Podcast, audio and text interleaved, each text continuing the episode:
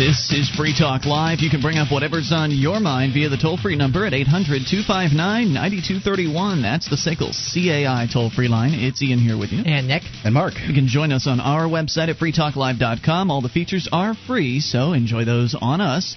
Again, that's freetalklive.com. Mark, I know you said you had something about the, the TSA. Was that you or Nick? I yeah, no, I've got the TSA here. All right, but we've got actually somebody from the TSA on the line first. So we're going to go to your calls and talk to George in D.C. TSA, George, you're on the air. Hey, hey guys, what's up? What's on your mind, dude? um, yeah, last yesterday, um, we got someone called in saying about like the managed to get some liquid through and stuff. I wanted to comment on that, saying yes, sir. that. Uh, every airport now is pretty much can decide on the liquids whether whether or not they want to give their screeners discretion. Oh, is that right? Why he, he might have been flying at an airport that's more loose like that. For example, although at my airport here, that's still no more than three and a half ounces. Huh? How how surprisingly decentralized of the TSA to make a decision like yeah. that. Yeah, hell is frozen over pretty much on that. But yeah, you'd, you'd be surprised. Uh, every airport has their own um, little policies. I mean, there's an overriding SOP, like a constitution, but th- but then each airport also get, can tack on rules on top of that. Gotcha. So what anyway, so how how, how did I mess up um, this time with this new t- um, story you guys coming out with? What did you wait? What did you uh, you messed something up? I don't know what you. Oh, mean. uh, well, no, if, no, I mean the new story that Mark's got.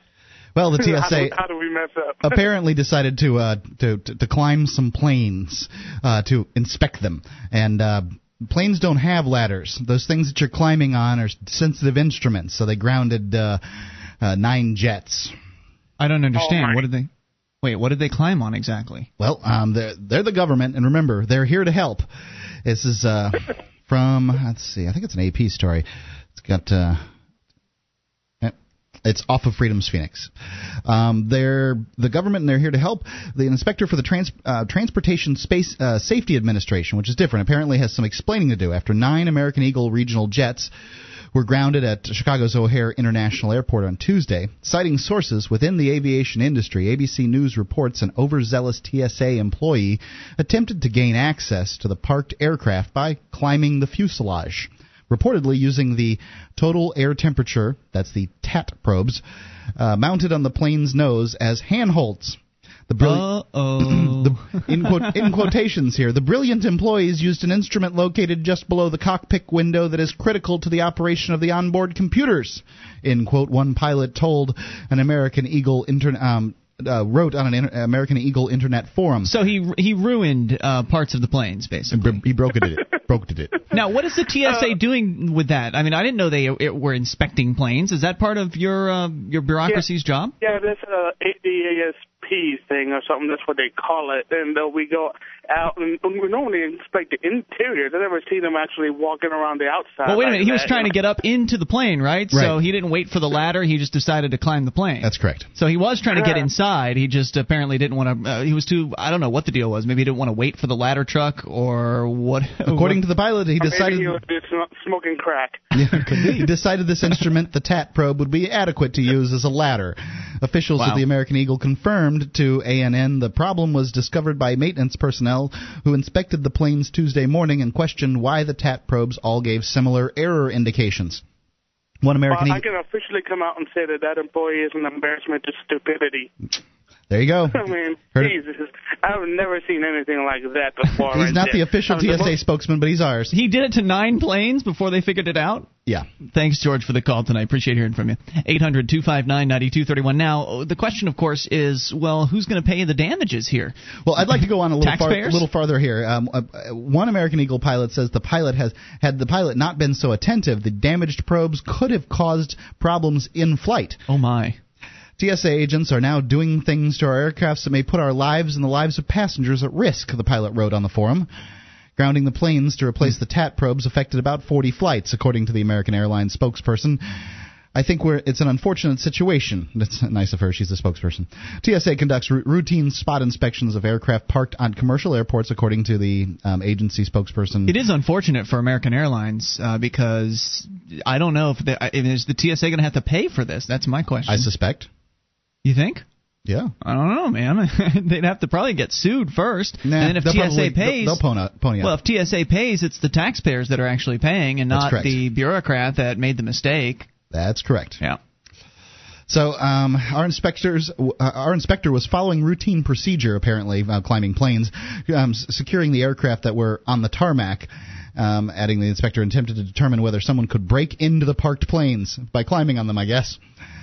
Pilots respond uh, that the agents are only allowed to check for unlocked cabin doors, a clear security risk that could indeed compromise security. And indeed, the regional airline Mesa Air Group notes 48% of all TSA investigations involving Mesa Air Group involve a failure to maintain air, um, area and aircraft security. It's unclear whether the uh, duty also allows the inspector to paw around an aircraft itself, however. it g- goes on here with. Yeah. Uh, yeah. I get the point. Yeah. But um, apparently, uh, th- that's not really the end of the story. There's, I have another story that's related. It's that um, there's some retaliation going on with the uh, the airline that uh, you know that this is going. Uh, so the, it's it's reported and everything. So you you think they were targeting American Airlines? Is that what you're saying? Retaliation? The um th- this this is how the the the, the, lor- the story was presented to me, and I think that it's a possibility. The U.S. Um, Transportation Security Administration apparently embarrassed last week for supporting an inspector who climbed aboard American Eagle regional jets at Chicago O'Hare, O'Hare by using a temperature probe as a grab handles, has retaliated against the airline with charges and fines. The Transportation Security Administration told CNN Thursday it will investigate multiple security violations and may fine the airport as much as uh, $175,000. Wait, it's going to find the airport or the airline? Airport. I don't understand. Well, air, the airport's probably responsible for the security of, of you know the situation. Maybe they couldn't get the airline. But I thought you said the TSA is finding the airport. Yes. Okay, I'm confused. Why would they find the airport? Well, it's this. The airport's responsible for the security of the planes. Maybe the plane, um, the the airline company went to the airport and said, "Hey, look, it's your damn security agents that are cr- crawling all over here." Maybe the TSA doesn't have an arrangement with the airline, but instead has arrangements with all the airports. Hmm. Okay. Um, TSA says airlines are allowed to uh, to park planes with unsecured doors overnight, provided they're not too close to jetways. But American Eagle is leaving its planes both unlocked and too close. The agency told CNN it has consistently found problems with American Eagle at O'Hare, adding that this is an isolated problem unique to this airline at this airport.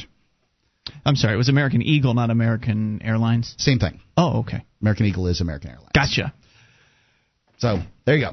There you have it. All right. So uh, airport shenanigans. Yeah, I just wonder TSA, how far. the TSA is screwing up and then using its power to cover its tracks. So basically, they could fine the airport for all of these alleged problems, Right. and if it turns out that the TSA is somehow liable for the damage that was caused to American Airlines, then they'll just say, "Well, we'll just call it a wash. You had all these fines here, and uh, you know, we, you now you owe us this money, and we owe you this money. We'll just call it a wash. How about that?"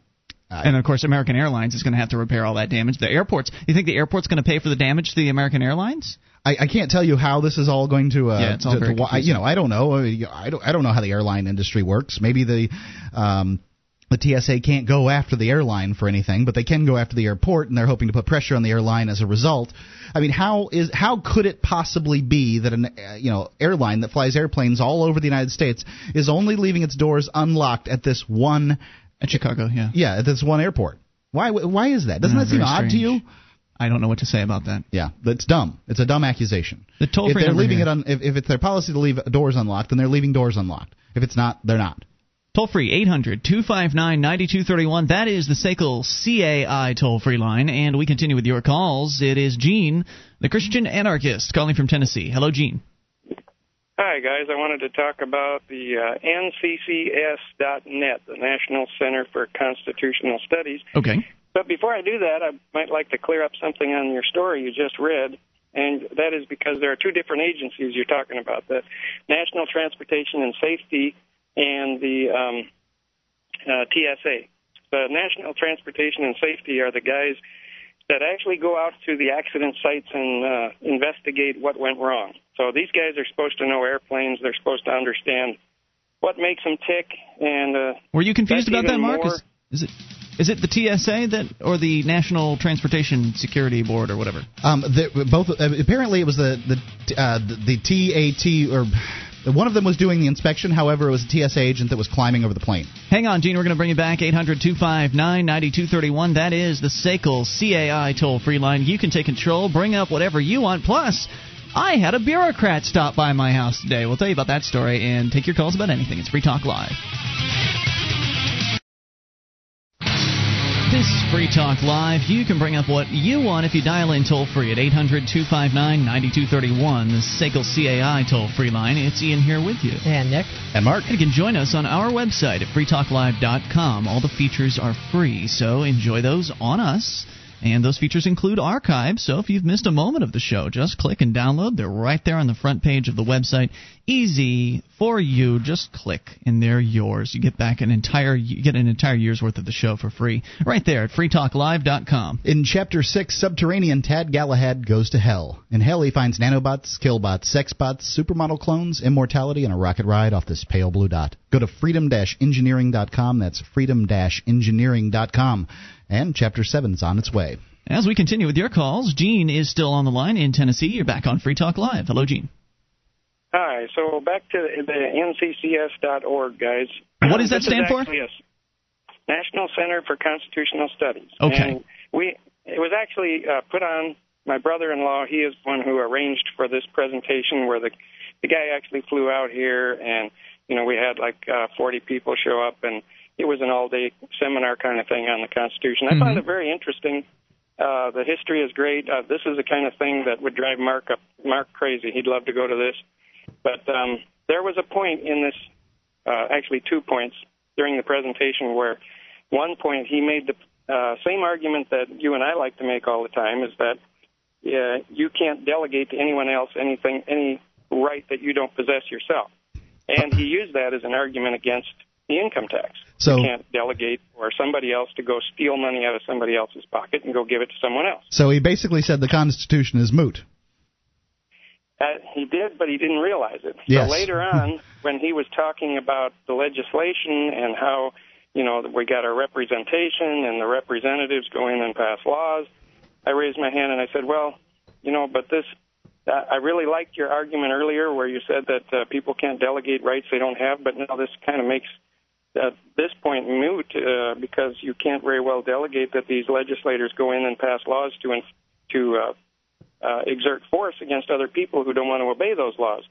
And he uh, kind of brushed it off and said, "Well, that's another story." And I, and I didn't press it because because this guy was staying in my house. I mean, we put him up for the night, and Yeah.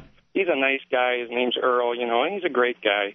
But you know, I, I did make that point in the presentation just to let him know. And then when we had discussions in the evening when we were sitting around the family room, we we went up and down these same same things. And at one point, he kind of got a little frustrated, I guess, and left the room. But I, I mean, I I'm very gentle and very nice when I talk to these people. I don't shout in their faces and call them dumb names or That's anything good. because I'm trying to bring them over to my side. I'm That's what we have to make do. That's what we have to do. Right. I mean, uh, these are hu- these bureaucrats are human beings. I mean, they may He's not not a act like it. Well, okay, you're right. I'm sorry. Government supporters uh, are human beings, and they may not act. I guess I've got bureaucrats on the mind because I had an encounter with one today. But uh, but anyway, they, you know, they're human beings, and they have the capability of understanding these ideas. It's just they're so mired in their, as you as you always call it, the, you know, the sort of the cult mentality. It it can be difficult and, and a challenge to kind of um, uh, change their paradigm or, or bring them Study around. materials are top notch, and the the presentation they put on is top notch. Mark would love this presentation. And Sounds good to me. Most probably probably most of the people that want freedom would love this presentation. It's just that people like me and Ian who want a little bit more freedom, we always want to push the push it to the limit.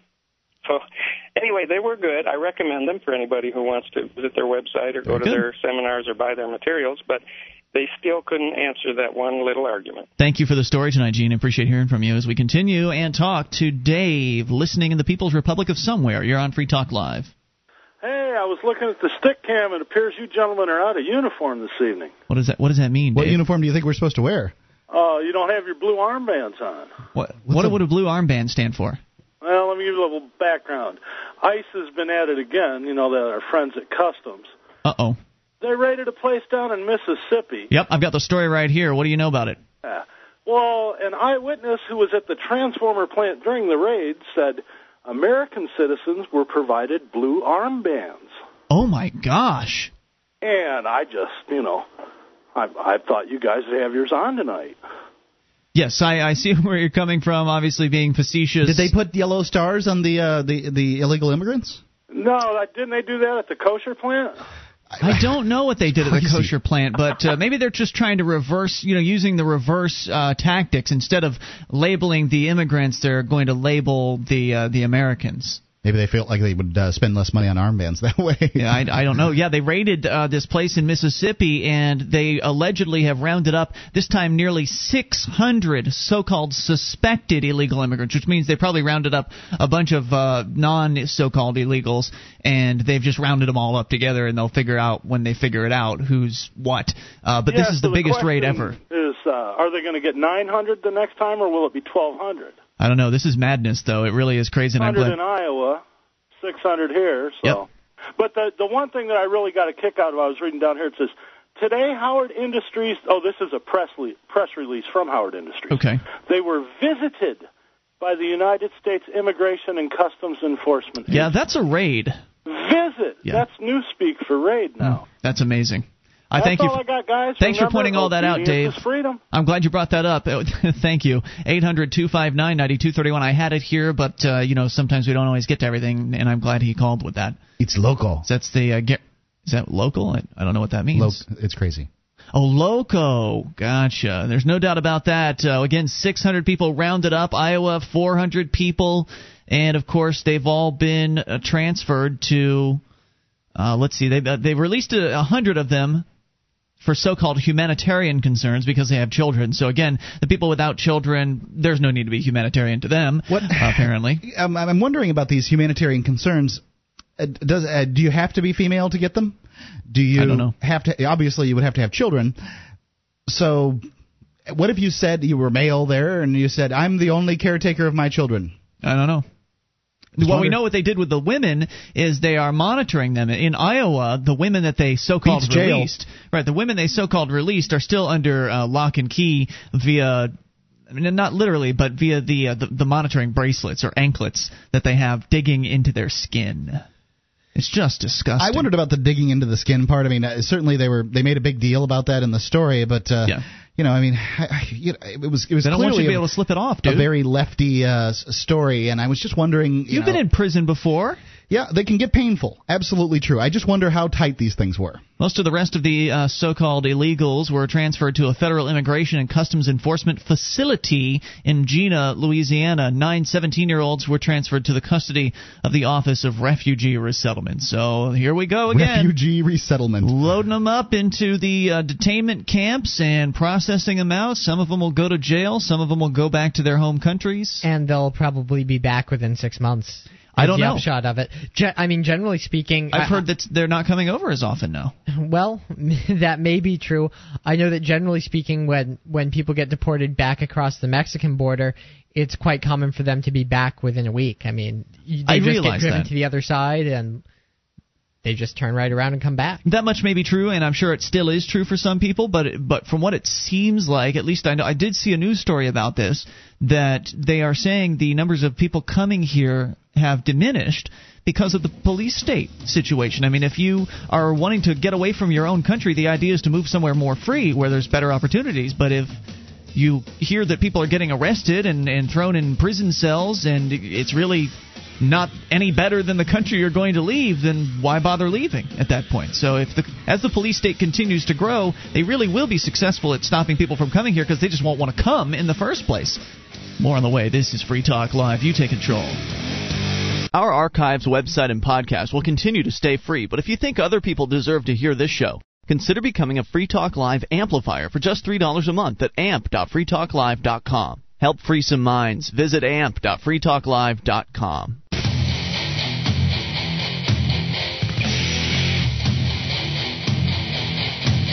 This is Free Talk Live. You can bring up whatever is on your mind if you dial in toll free to 800 259 9231. That is the SACL CAI toll free line. It's Ian here with you. And Nick, And Mark. Again, that number is 1 800 259 9231. Join us on our website at freetalklive.com. All the features are free, including the Shrine of Female Listeners. Dozens of ladies who've taken the time to send us their validated photo and prove they listen to the show. Just head over to shrine.freetalklive.com and see what it's all about. That's shrine.freetalklive.com.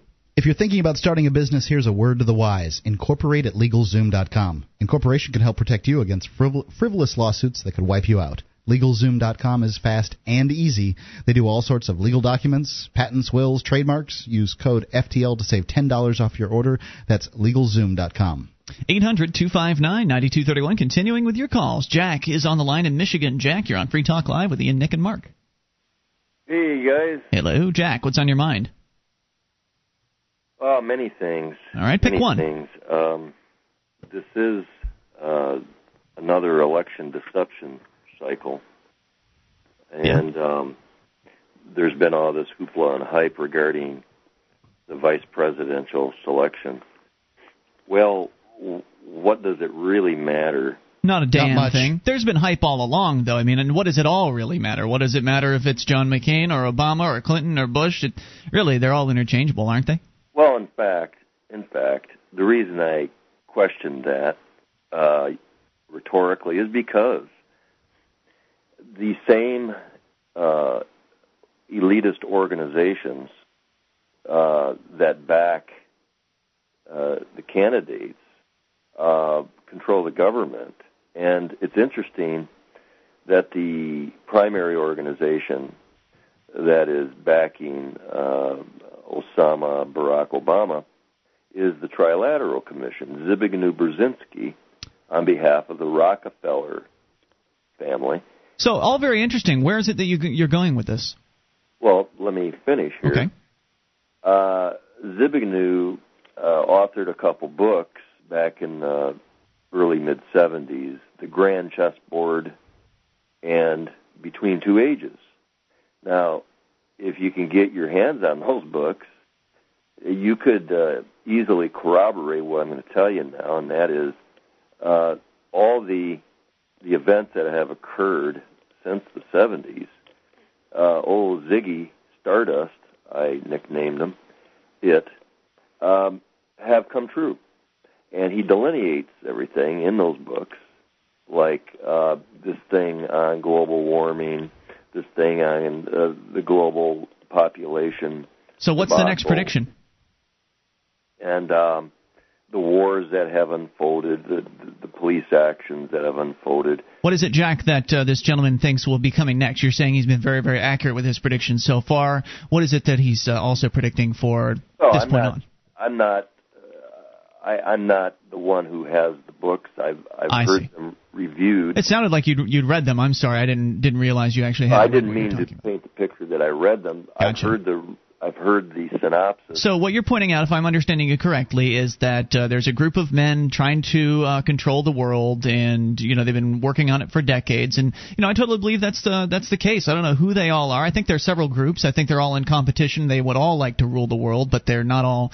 You know they obviously all can't. So only one of them will be able to be victorious. There can be only one. yeah, um, but you but know re- actually, none of them will be victorious because there'll always be new groups coming along. yeah. Well, yeah, that, but that let me let me bring it home for all. Okay. Of us. The previous caller brought up the uh, some Center for Constitutional Study, and when I read, as I have in my hands, the Citizens Rule Book, Jury Handbook from an organization out of Phoenix called Whitten Publishers, um, I read such things as uh, in the Thirteenth Amendment, uh, it, it it gives the specifications regarding slavery. It says slavery nor involuntary servitude Mhm. shall exist within the United States. Obviously, that one's been broken, huh? Okay, the point is they imp- they intimately infer that voluntary servitude is is a okay, right? Sure, I think that Okay, that, that, that happens every day when Americans go to work. So, well, in a constitutional uh, context, in Article One, Section Ten, I believe it is, it, it talk it speaks to the law of contract, obligation of contract. Sure. So, I mean, ideally, we should be contracting into all of these things, and some people make the claim that the government is actually uh, always attempting to contract with you, and, and from what I've seen, there may be some validity uh, to to that claim. I certainly would like to see what will happen if more people decide to say, "Well, wait a minute, show me where that contract is." I mean, if if you're saying this is basically what I did this morning, where uh, a, co- a code enforcement bureaucrat came over and threatened me uh, with fines because there's a couch sitting in the yard, Yeah. and and I, you know, basically my approach with these bureaucrats has been, yeah, I'd be happy to pay your little fine. Just show me where it is I agreed that I'd I'd pay it. Is that what you're getting at?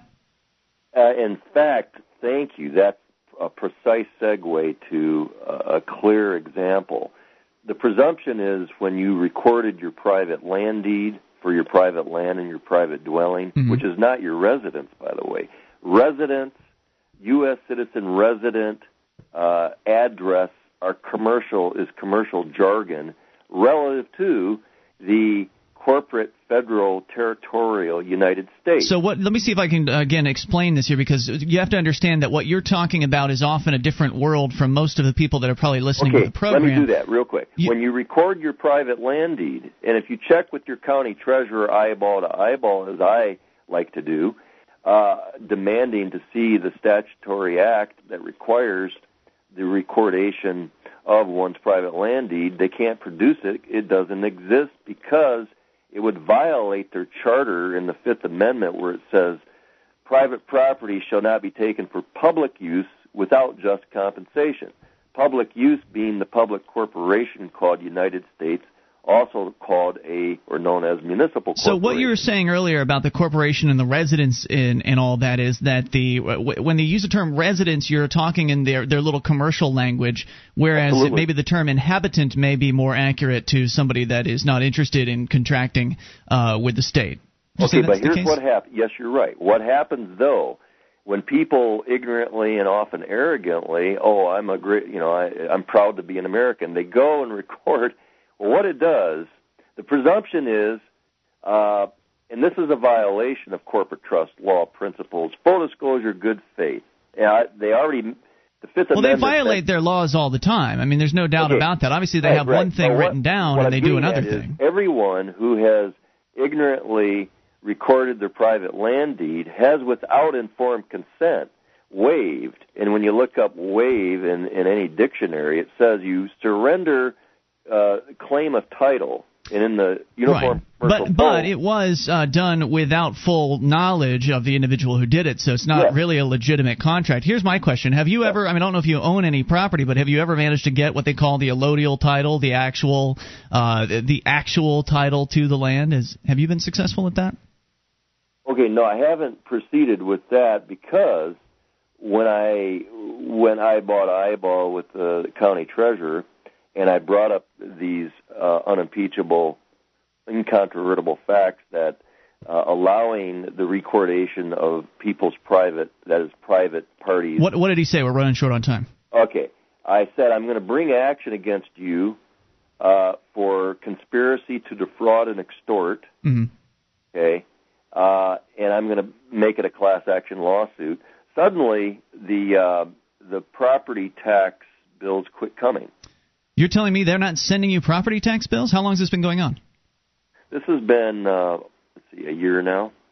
You know, I'd be very interested in uh, in hearing, you know, maybe having you go to the Free Talk Live BBS and posting some details about your situation so people can really pore over them. Maybe ask you some questions as well because people have been talking about this about getting out of the the government system and not, you know, consenting to their rule. And it sounds like you're kind of in that same line. And I appreciate your call tonight, Jack. And go again, head on over to the uh, the Free Talk Live BBS and let's get that conversation started because I find all this very interesting.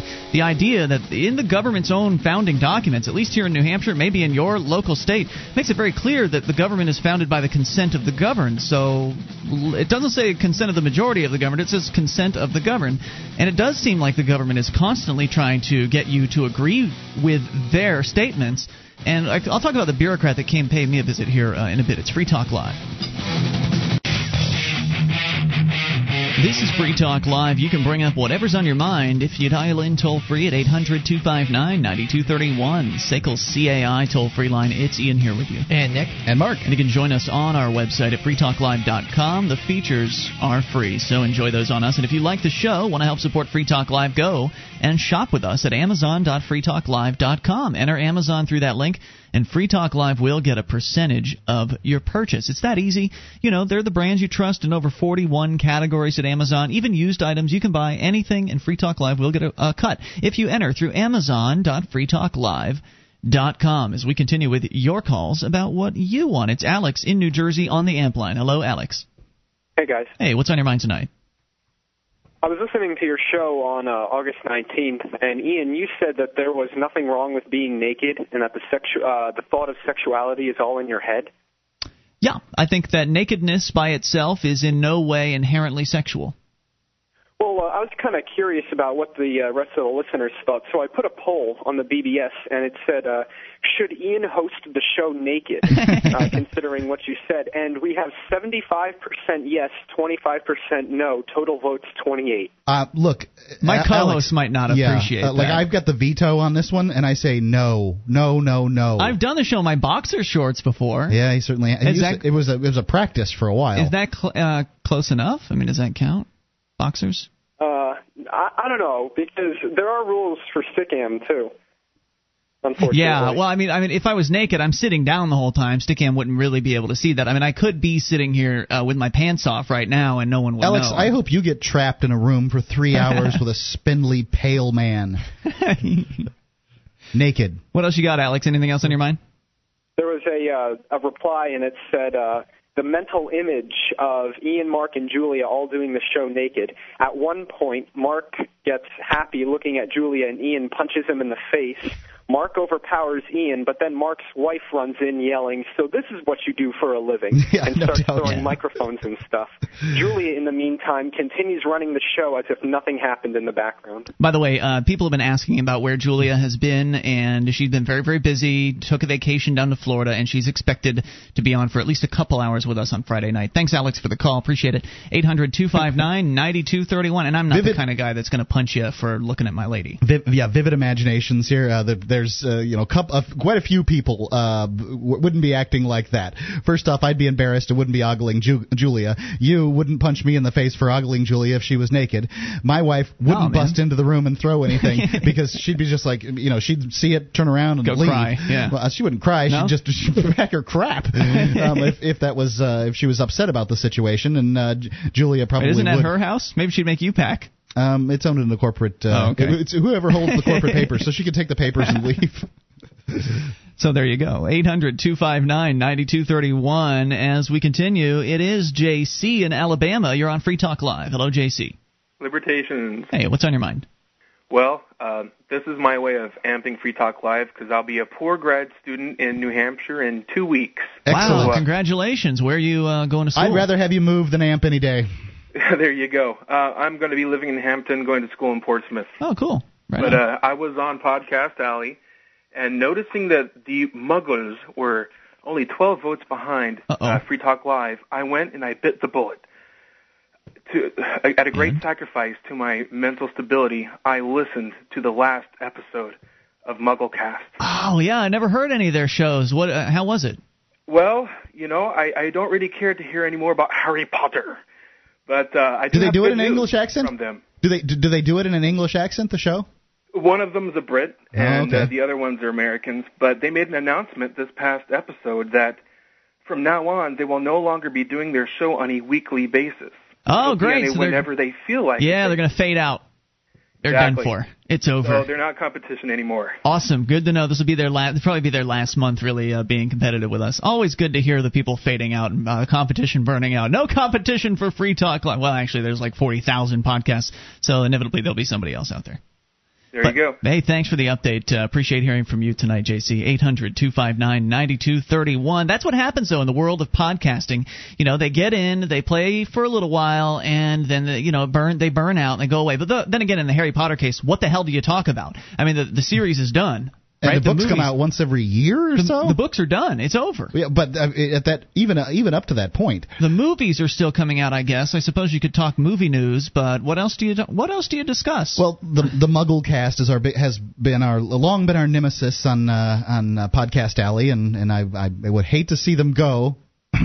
but um yeah there'll be somebody to come along keith and the girl generally hangs around uh, three and four but uh, they Quit naming names of the competition, Mark. We're on the king of the we're the king of the hill. We're not supposed to name the name. I understand what you're saying, but they, you know, they're they're way down there, and it and it's it's a show completely unlike ours. But we still need your votes at vote.freetalklive.com. I actually expect Free Minds TV to be our uh, biggest competitor soon. I will Uh, slash their frickin' tires. I know we can we can't announce the good news this week, but uh, by next week, Nick, will we be able to? Yeah, I think that? we will have some news Big to story? announce next cool, week. So. cool, cool. We'll keep it right there. And in the meantime, you can go to freemindstv.com and get signed up for their members area if you like Free Minds TV because you'll know the news first if you're a Free Minds TV member, right? Yeah, yeah. If you're on the member side, you'll find out first. freemindstv.com. As we continue, Gavin, listening in the UK, across the pond. Hello, Gavin. You are on the air. Gavin going once. Gavin, Hi. hello, Gavin. What's on your mind tonight? Hi, yeah, I just thought I'd touch base. It's been a while since I last phoned. Yes, sir. Um, Good to hear from and uh, basically, uh, we've got a, a, a well, I've, uh, today I was pulled over by the police in the UK, in uh, good old Stoke-on-Trent, and um, uh, for for not having car insurance. Oh, All right. Is it- and, it's uh, one of those mandatory things over there. Yep, in uh, in the UK you have to have car insurance. It's the law. Got it. and uh, I bought my car insurance online. Um, I got my 10% discount, and as far as I was aware, I had my insurance. You Uh know, oh. Who Now- dropped the ball? Well, it's uh, the fact that I, I well, I, I can't recall having a uh, a certificate of insurance, and uh, you know, life's busy when you when you have to work so hard to pay the taxes for the Sure. government and so on and so forth. And so therefore today I was paid, I was pulled over by the, the police, and because I didn't have insurance, because uh, the my transaction actually never went through, and and my account was completely clear, and uh, my bank account was completely clear, no problems in that respect. Uh, therefore, I, I've been uh, fined in effect two hundred pounds. Wow. Wow, that's like Four hundred dollars. four four hundred dollars, and uh, I've got six points on my license. We we've got a maximum of twelve before you get banned. So you're your saying there was some sort of um, screw up with the financial transaction in that the bank you never actually had the amount withdrawn from your bank, so the tr- the, the transaction never went through. But you were just so busy you never even noticed because you're paying bills, you think it's paid, and you, you just moved on. Was that am I understanding correctly? That's pretty much it. You know, Yeah. as a normal person, I've got a life, and Sure. uh, my life is is very busy. And uh, yeah, uh, you know, but because of that life, and because I didn't pay attention to my my account on a Hmm. religious basis, and uh, you know, I didn't chase up the the, the company uh, because I didn't receive my my piece of paper that says I'm adequately insured and Yeah. so on and so forth. You- It's like, well, you know, so so the government then pulls me over using the automated number plate recognition software which Really? they've got. Yeah, it's, it's the advance on your CCTV cameras, Mhm. and this is this is certainly a warning to everybody in the United States. Because I hear some, uh, you know, I do certainly listen to your show, and Yeah, they're talking about Uh, doing it in New York City next uh, with these mounted cameras all over the city, keeping an eye on every, basically every intersection, I essentially scanning all of the license plates that go through and picking people off. yeah, but they have them in the back of police cars now. Mm, okay. And uh, so you know you can have a police car that's just pulled o- uh, pulled over to the side, and you drive past, and that's how I got caught. Now, rather than a, the, the the the the copper being a good public servant that I pay for in my tax, Mm. what they do is they pull me over, uh, ask if I own the car, which uh, I've only owned for three weeks, which is why I've uh, you know got a, a new insurance policy. Um, now they, they they put me into the back of the car and go through all you know the negotiations with the insurance company, um, and uh, in effect they say, well, sorry, you're not insured. Uh, rather than me being allowed to say, well, I tell you what, I insure my I, I'll insure my car whilst whilst I'm in the back of your car. Yeah, I'll make it You know? good. I'll, you know, I didn't. It was an honest mistake. Let me make it good for you. They don't even want to give you that opportunity because they'd rather get the money, and that is what it's all about. The police are nothing more than uh, revenue collections agents for the government. I, you know what I recommend you do? Um, just as a, it's obviously too late. There's nothing you can do about this situation, but there's a really great um, Brit over there called the Anti-Terrorist, and he's got a YouTube channel. It's the Anti-Terrorist on YouTube, and he's got some really excellent tips on how to deal with the police, not necessarily in a pullover situation, but just general tips about you know responding to police and asking them questions and things like that. And it's very interesting, and I thank you for the call, Gavin. Good hearing from you. 800-259-9231. You can take control of the airwaves. Coming up, Texas students to be tracked. We'll tell you what that's all about in moments. It's Free Talk Live, Hour 2, on the way. You ever have one of those days where everything goes right? First, I get the best parking space at work. Tonight, I have a date with the very lovely Rachel. And today, I gave a killer presentation in Sydney, finalized a contract in London, and demoed our new product in Boston. Online from my desk with WebEx. WebEx lets me take meetings and give presentations from my desk. I just talk to clients on the phone, and they watch what's happening on my desktop from their desktop. So I can travel the world and still be here for my date tonight with Rachel. Travel less, meet online. Go to Webex.com and try Webex free. Just click the radio graphic and enter promo code 600 to get a free trial and a free webcam too. Remember that code 600 to qualify for the free webcam. Webex, now part of Cisco and used by more than 5.5 million people every month. Give it a try. Free. Go to Webex.com and enter the promo code 600. W-E-B-E-X.com. Free webcams available while supplies last. Terms and restrictions apply. See website for details.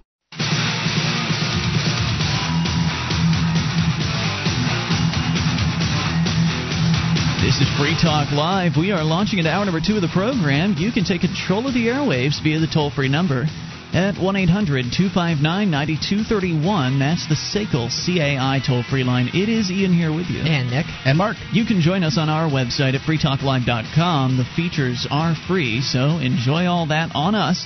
Again, freetalklive.com. Lots to cover tonight. Your calls are primary. We go right to your uh, wait, right to the calls. Jake is in Iowa. You're on Free Talk Live. Hello, Jake.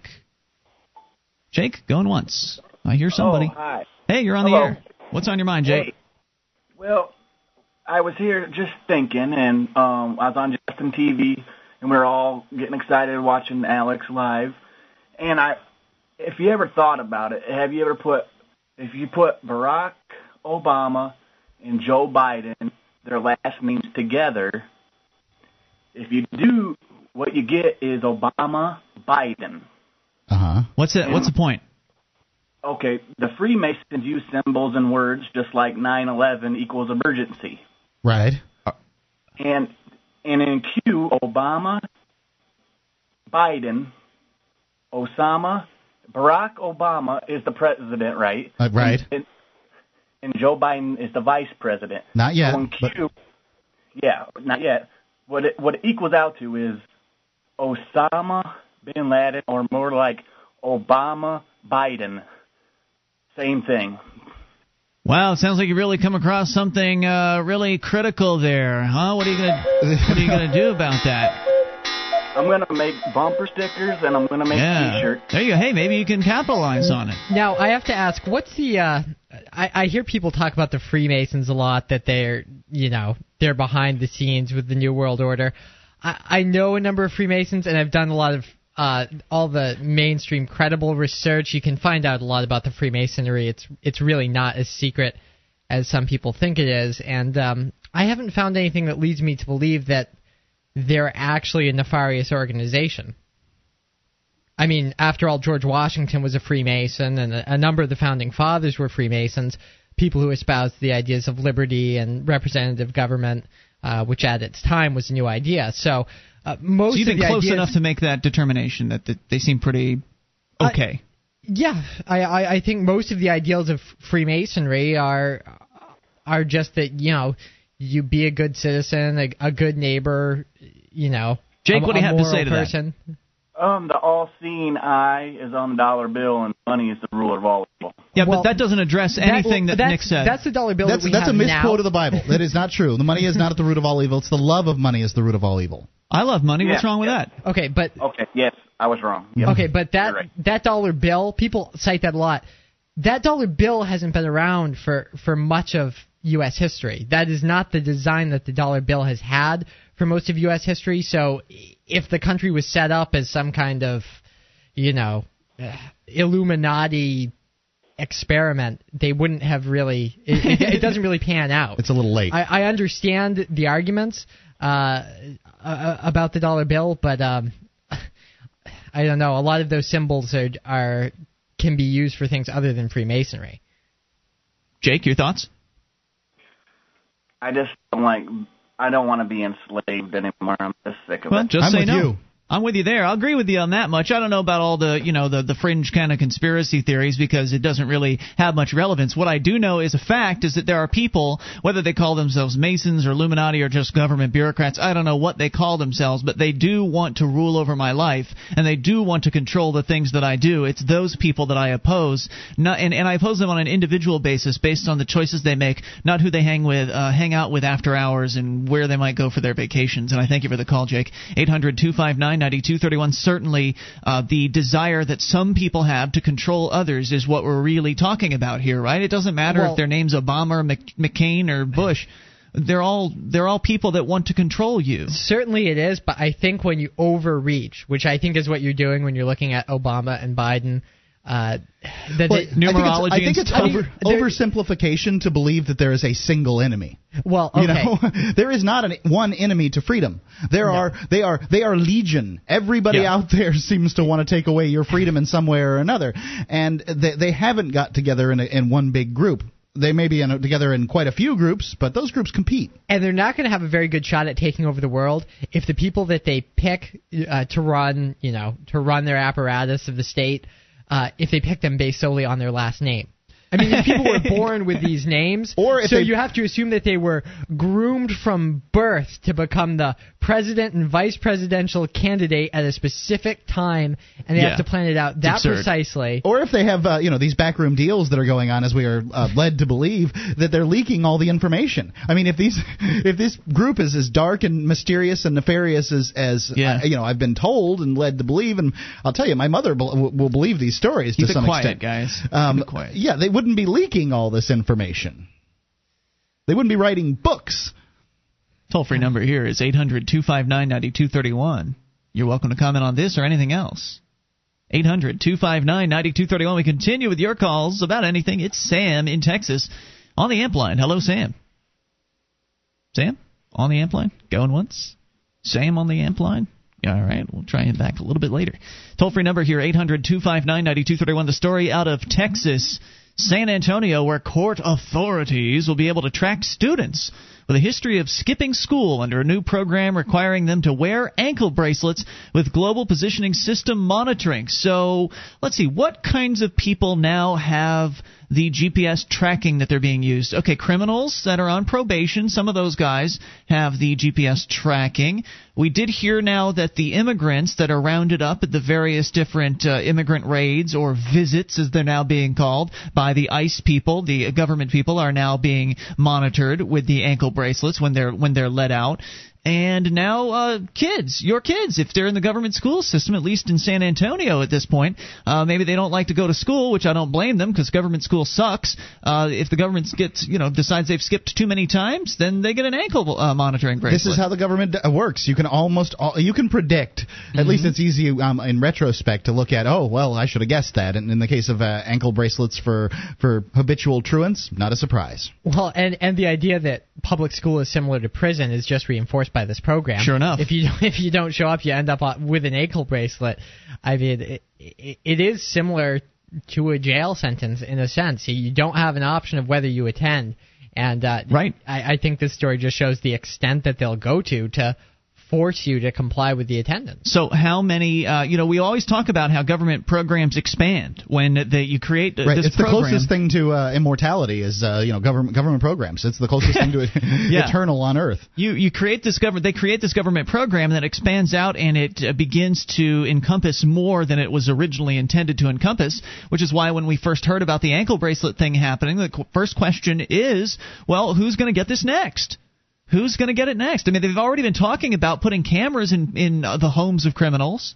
That's been uh, proffered by some of these so-called authorities in Texas. So how long until everybody's got a camera in their home? How long until Well- everybody's wearing a bracelet? I, I mean, I, I could play devil's advocate and say that school children, chil- you know, houses where children are attending public school, the government could argue that they have a responsibility to look out for the welfare of that child or look at what's going on outside of school and expand it to, you know, cameras or some kind of monitoring program to households of anyone who has children in public school, which is A lot of most. Mo- I think most Americans with children. Let's get a little more detail here from the Associated Press. At least one group's worried about the ankle bracelets infringing on students' privacy.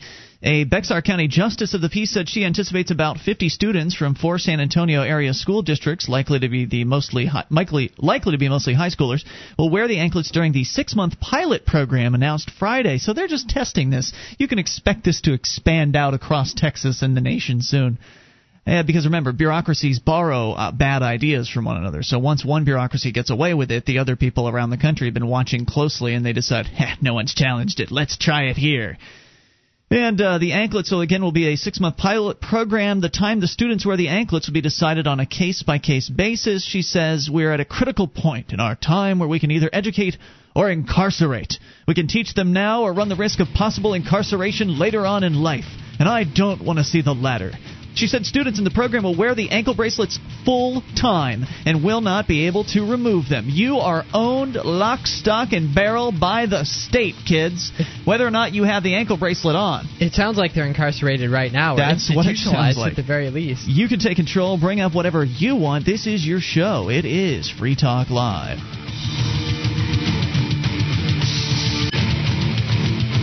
This is Free Talk Live. It's your show. You can bring up whatever you want via the toll free number at 800 259 9231. That's the SACL CAI toll free line. It's Ian here with you. And Nick. And Mark. You can join us on our website at freetalklive.com. All the features are free, so enjoy those on us. They include, by the way, the archives, the wiki, the updates, giving it all away to you because that's the way a good talk show website should be. So head over and enjoy it all at freetalklive.com. And Free Talk Live is brought to you by the Free State Project. It's your only choice for more, more personal freedom and smaller, less intrusive government. To learn more about joining the Second American Revolution, go to freestateproject.org. That's freestateproject.org. And we're all members, and I do ask you to go sign up. freestateproject.org. We'll continue here, get to your calls in a moment. Just want to finish up this story about Texas, San Antonio, where they're looking at a, a pilot program. They're just testing for now, uh, where they're going to be outfitting youngsters, high school kids mostly, with anklets, monitoring, GPS monitoring ankle, ankle bracelets that they will be required to wear 24 hours a day. The story here from the Associated Press said, again, they'll be wearing the bracelets full time. They will not be able to remove them. Uh, they'll be targeting truant students with gang affiliations, those with a history of running away and skipping school, and those who've been through her court multiple times.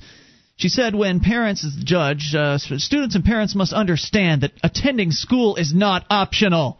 When they fail to attend school, they are breaking the law. And indeed, uh, they've also held parents responsible for their kids not attending school. So somehow, if your high school kid is running away before the, the hours of the school begin, even if you aren't around to stop him from doing that, it's still your responsibility to make sure that uh, your kid attends the government high school. Well, what if you go to work before the kid, too? It doesn't matter.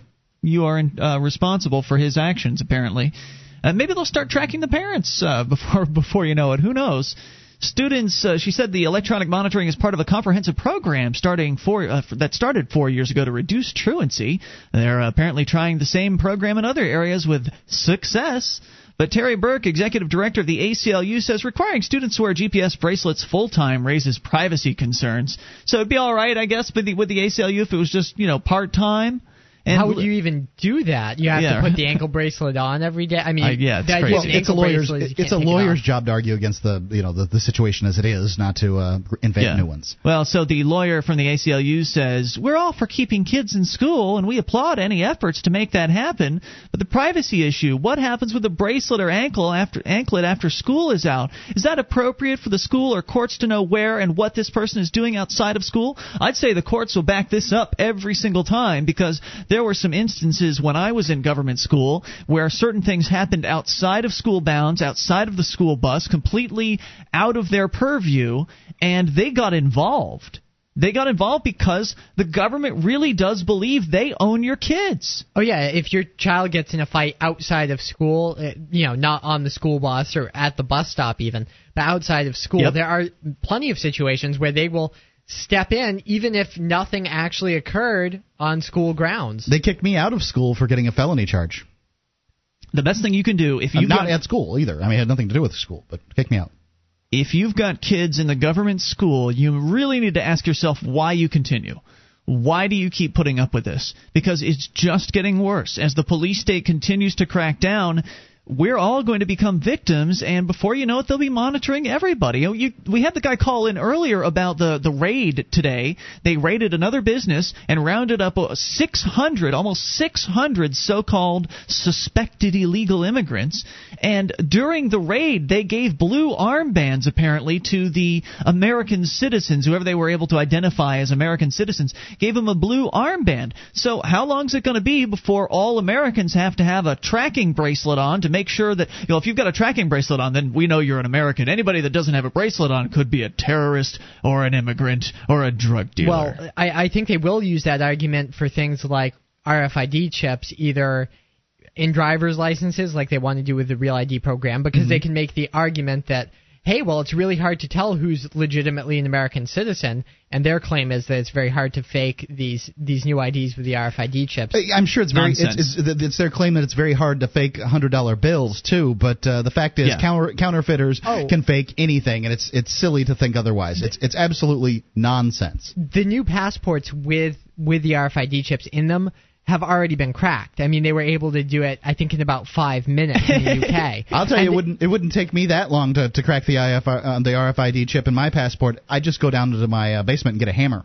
There you go. That's what I hear works. Well, well, when I say crack, I mean they were able to put uh, you know a fake profile on a, on a chip that was in the passport. So when I, when I say crack, I, would break oh, it with the hammer. Oh well, yeah, okay. we got that. but but they can create a fake ID in about five minutes flat because the software is right. out there. The hackers get their hands on the software and when you can do stuff with source code, which I certainly can't, but when you can do stuff directly in the code, uh, you can pretty much make the software do whatever you want. Yeah, and you can it. better believe that the people that want those services, terrorists or drug dealers or whoever it is that are the enemies of the state, are going to know exactly who to go to to get those kinds of services. They won't have to know the source code. They'll hire somebody and get it, get the job done. Just like fake IDs have been made forever, this is just the new version of the fake ID silly. Governments think they can actually stop the uh, the crackers out there. Do they really believe it? Do they really think that their uh, technology will be unsurpassable? Uh, they, I think they believe they can track those who comply, which is the vast majority of people.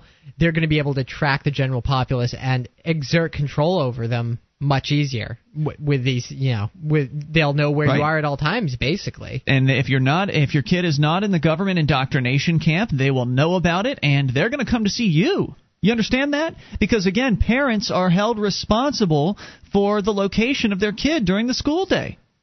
Get them the hell out of those government schools because it's just, first of all, it's just indoctrination, number one. I mean, the judge in this case says, well, it's, uh, she says the priority is looking for the good of making these children accountable. It's for the concern of these children getting an education. But we know that kids don't get a real education at government school. They get the basics and they get trained to be little obedient serfs. That's the kind of education they're getting. They're getting indoctrinated into the ways of the state and the ways of being obedient to so called authority. There's no real reason whatsoever to send your kids to government school, unless you want them to be a little slave. I when mean, they grow up. If you can't afford private school and you can't do homeschooling, I think that students should make an effort to show up and get what they can if out you of can't afford and, that, don't be as involved as possible with the school. Ask questions. Um, you know, you know, talk to your kid about what they're being taught. Uh, have your kid ask questions. All these things. Uh, you know, monkey wrench. The, yeah, if you ask system. too many questions, they'll kick your kid out. That that's possible. I, I'm not I'm not going to say kids should skip government school simply because it's government school.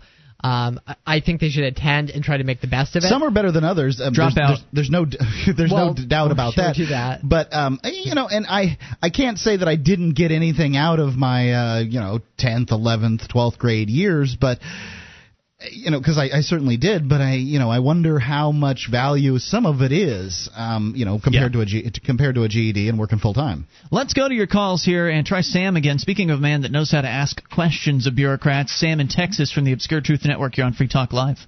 Hey, gentlemen. Hey, what's on your mind I, tonight? I, I went back into uh, court today, and this is the last time I was there. This was for another pretrial uh, court hearing in Plano.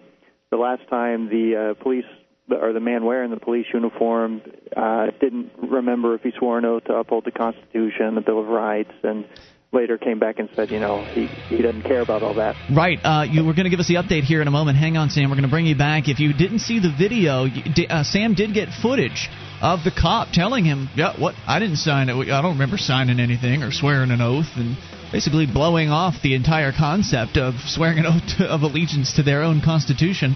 All of that's uh, available at obscuretruth.com. We'll continue with Sam here. He went back to court today. We'll find out what happened. It's Free Talk Live. Would you like to help others find Free Talk Live? You can help us advertise, market, and promote the show at amp.freetalklive.com. Consider becoming a Free Talk Live amplifier now for $3 a month and get some cool bonuses at amp.freetalklive.com.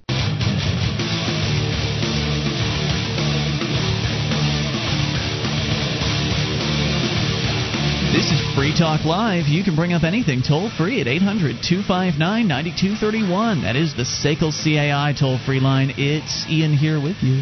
And Nick. And Mark. And you can join us on our website at freetalklive.com. All the features are free, so enjoy those on us.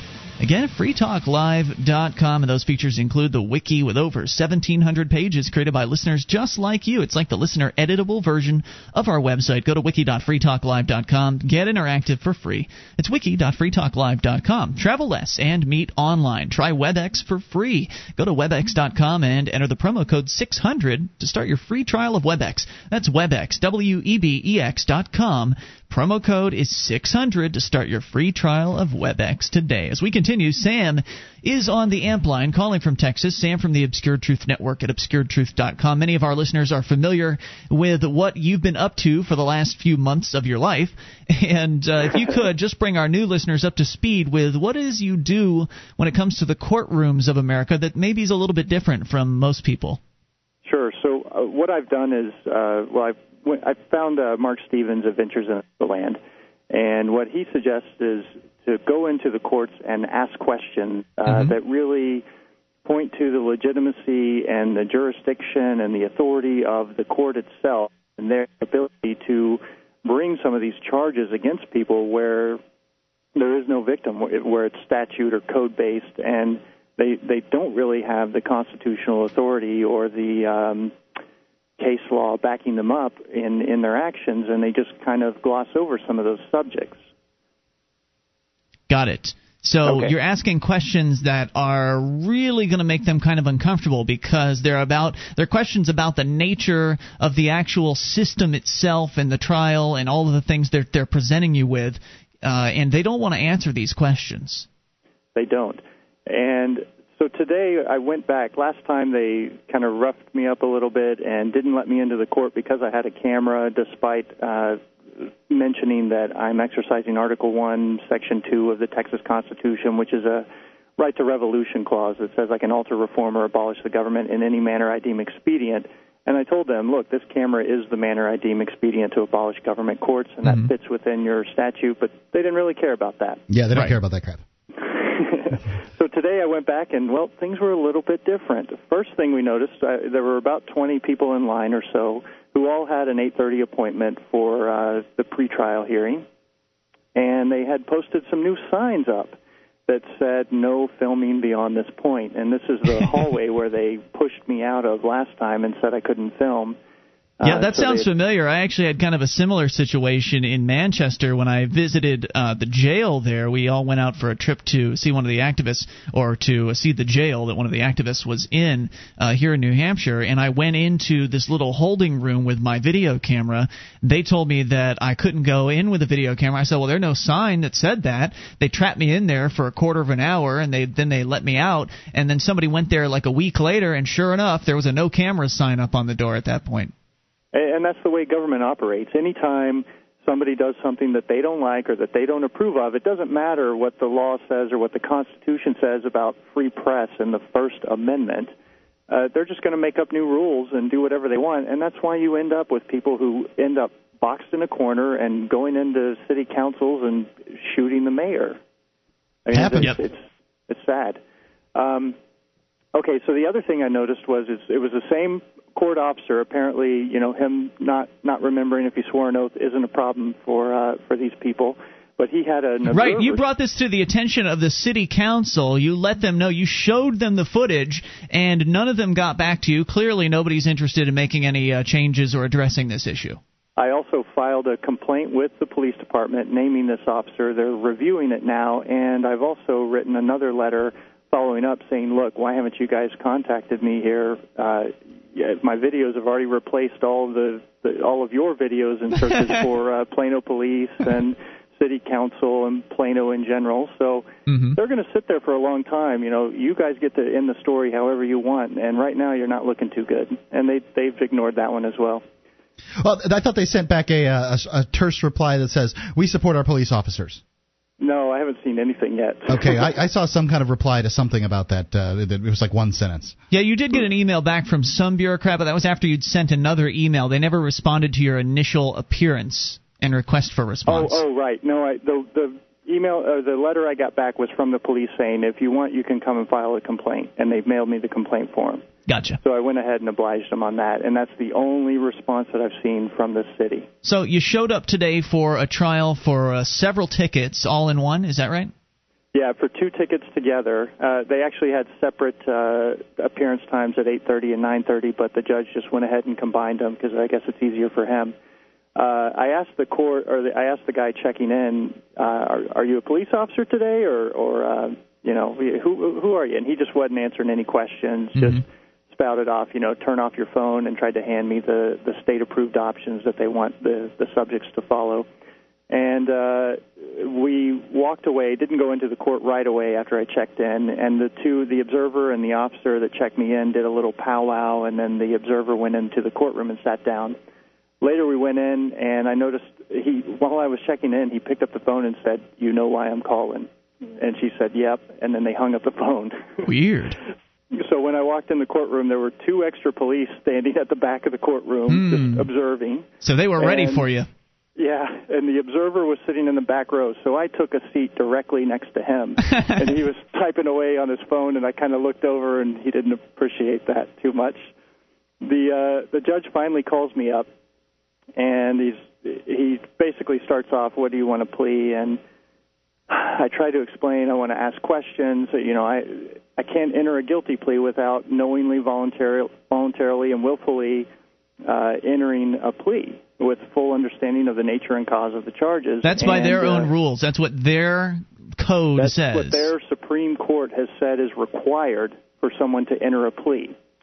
Uh, so the judge tells me, you know, he's not going to answer my questions. I can file motions. I said I did. You did. You were telling me that the purview of government doesn't apply to this group of men and women bringing the complaint who claim to be government.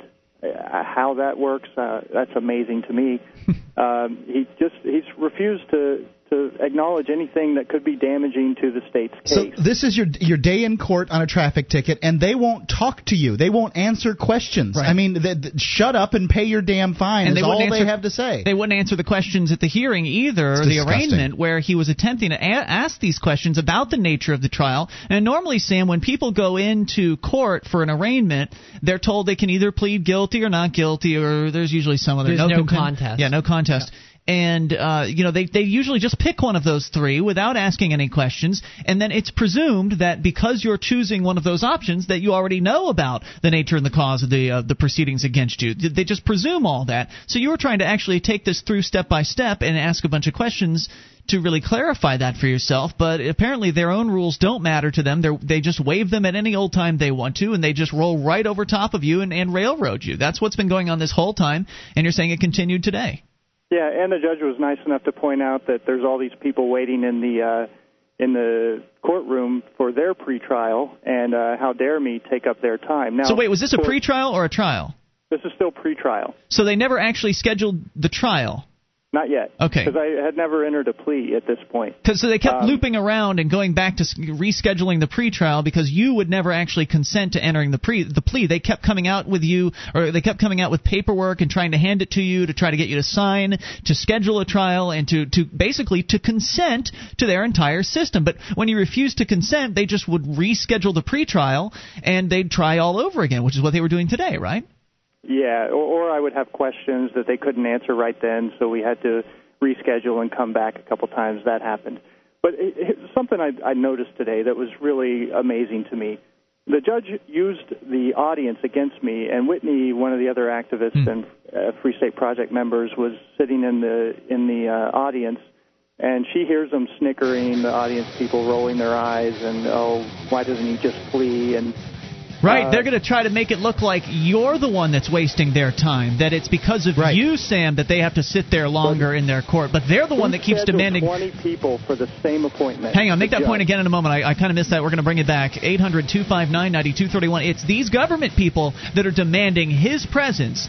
They're the ones that brought him there in the first place. It's their responsibility. More coming back. Free Talk Live.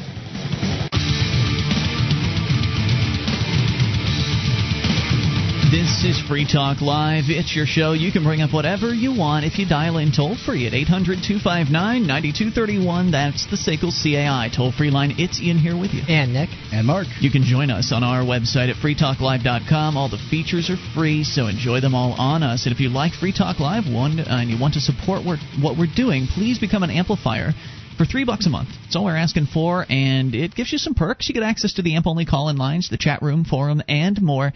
And most importantly, that money comes in and gets reinvested into the show, getting Free Talk Live on more radio stations across the country and bringing more internet listeners on board, and therefore more people discovering the message of freedom and liberty. And talking about, of course, uh, right now, we've got Sam on the line.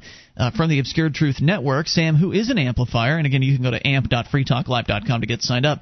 Uh, but Sam, you've been doing some amazing work over the last several months of your life as the Blue Light Gang, as uh, you like to call them, and I, I happen to like that term as well. As the Blue Light Gang uh, pulled you over and they ticketed you for speeding, you were obviously safe. There was nobody in danger at that time, but that's what they're all about is generating revenue. They thought you were just like everybody else, and they were just picking on yet another uh, pushover citizen. But you decided to go in and take matters into your own hands. Actually, ask some really important questions about the nature and cause of the uh, the charges and the proceedings against you in the court. The judge did not want to answer those questions. They tried to railroad you into signing an agreement that would schedule a trial for the speeding ticket, which you refused to do. And so they rescheduled the pretrial hearing. So you went to the rescheduled hearing today. Was this the second time it had been rescheduled or the first time it had been rescheduled? This would be the for ticket number one. This was the third pretrial. For ticket number two, it's the first one that I've actually made it into the court. The last time was when they attacked me for having a camera. So they keep trying to get you rescheduled to come in for this pretrial hearing so they can actually set a, a trial date and railroad you further through the system, but you aren't giving your consent at any point in the process. And today you went in again, uh, and you were just about to tell us that they started to, they tried to use the audience of 20 or 30 people that was sitting there, all, many of them waiting for their pretrials. They tried to use them against you. Can you get into that? Yeah, I mean, think about it. When you go to the doctor, does the doctor set 20 people for the same appointment time? No. No. Because they they would leave. They would not use that doctor if you're sitting there kept waiting.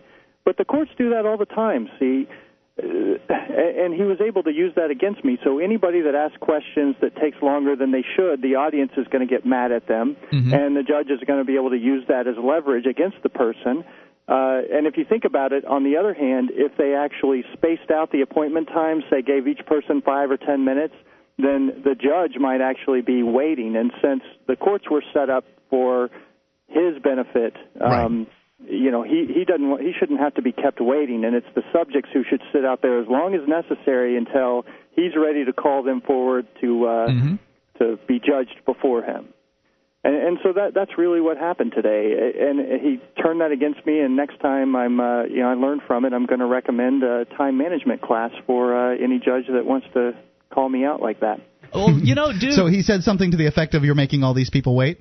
Yeah, he's like, well, we've got other cases, and he points to them, and I turn around. uh, You know, I You're didn't making know them wait. Yeah, did you say you're making them You're, wait? you're this forcing is the them to be third here, and time. you're making them wait. This is the I third did. time. I did start to point that out and and correct his language. Anytime he said you're doing this, I said I'm not the one demanding this, sir. You are. Right. And- Yeah, you're only there because you're afraid there are going to be men with guns who will come to your house and force you to come there at the threat of violence. That's why you're showing up voluntarily time and time again.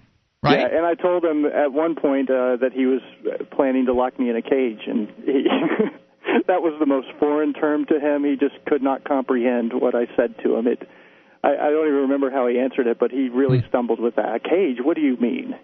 well, you are threatening me if I don't, you know, continue.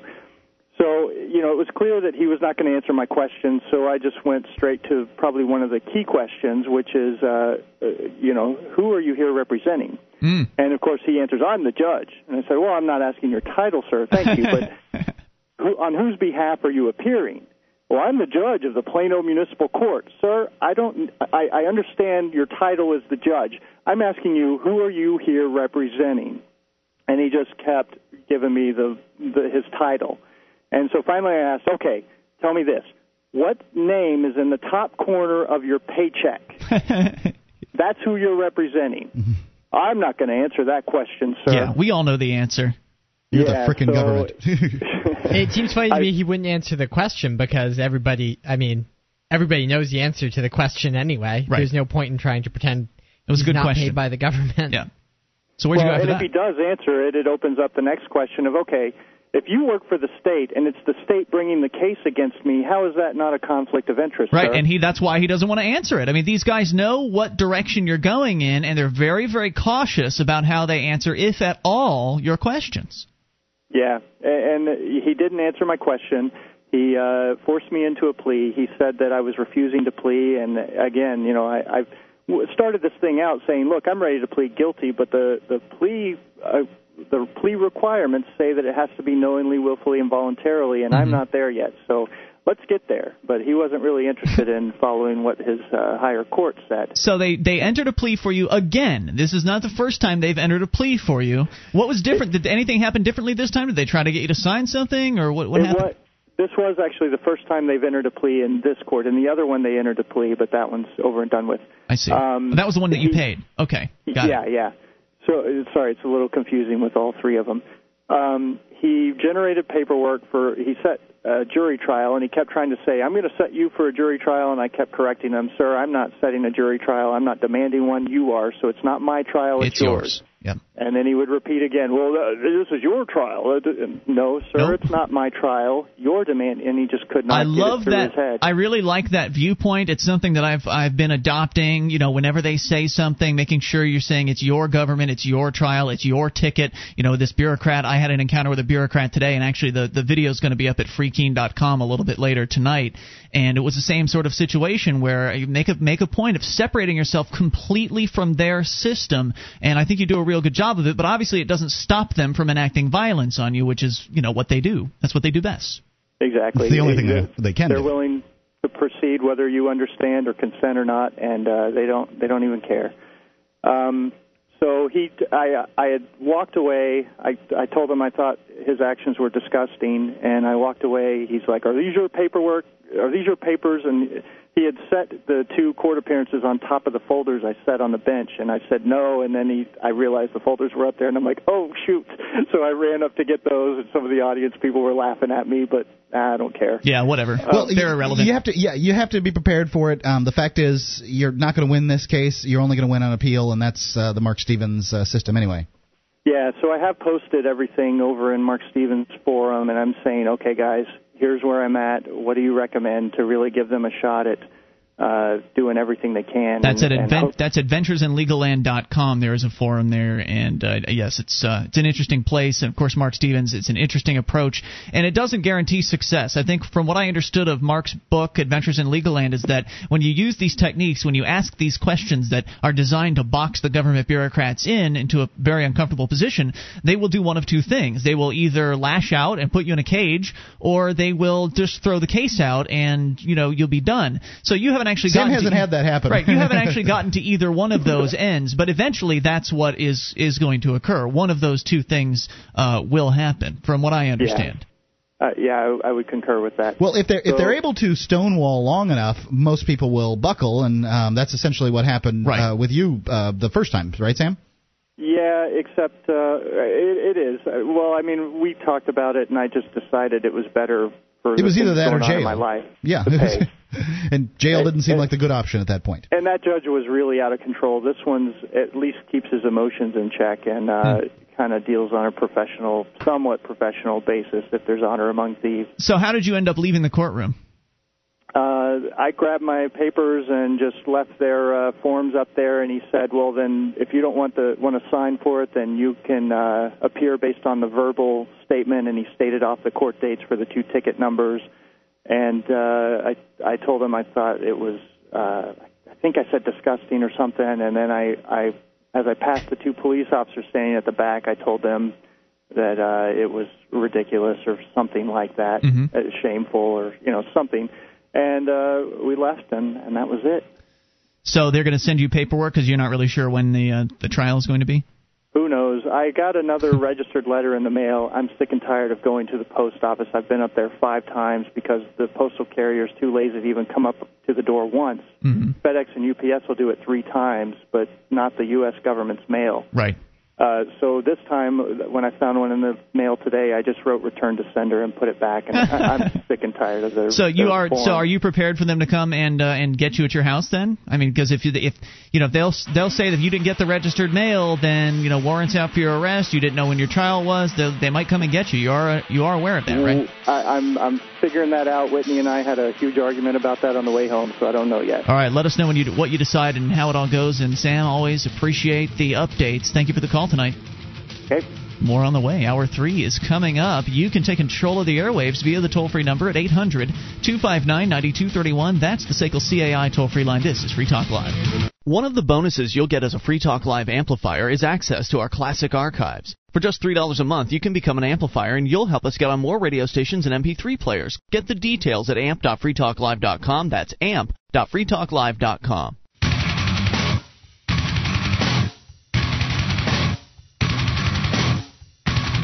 This is Free Talk Live. We are launching into hour number three of the program. You can take control of the airwaves via the toll free number at 800 259 9231, the SACL CAI toll free line. It's Ian here with you. And Nick. And Mark. You can join us on our website at freetalklive.com. All the features are free, so enjoy those on us. Again, freetalklive.com. We'll get right back to your calls here. But real quick, an update from Denver. Not because I care about what's going on politically. I, I don't.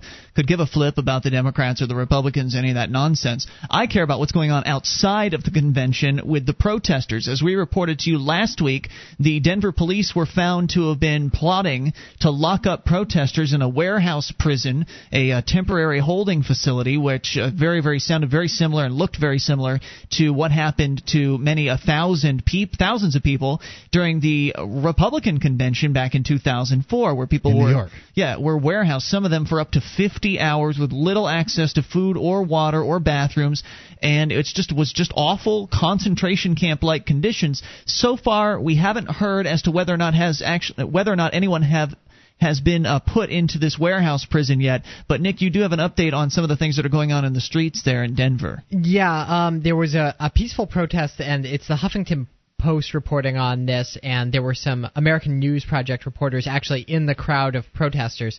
Um, and you can see the whole video; it's up on YouTube.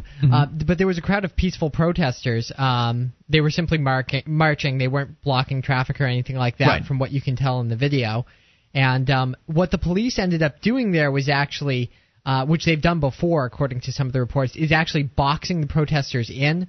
So they'll be walking down the street in mm-hmm. between, obviously, tall office buildings, and the police will block off in front of them with a line of riot police, and then they'll block off behind, so the protesters can't go anywhere. Yeah, and they trap them in there for two hours.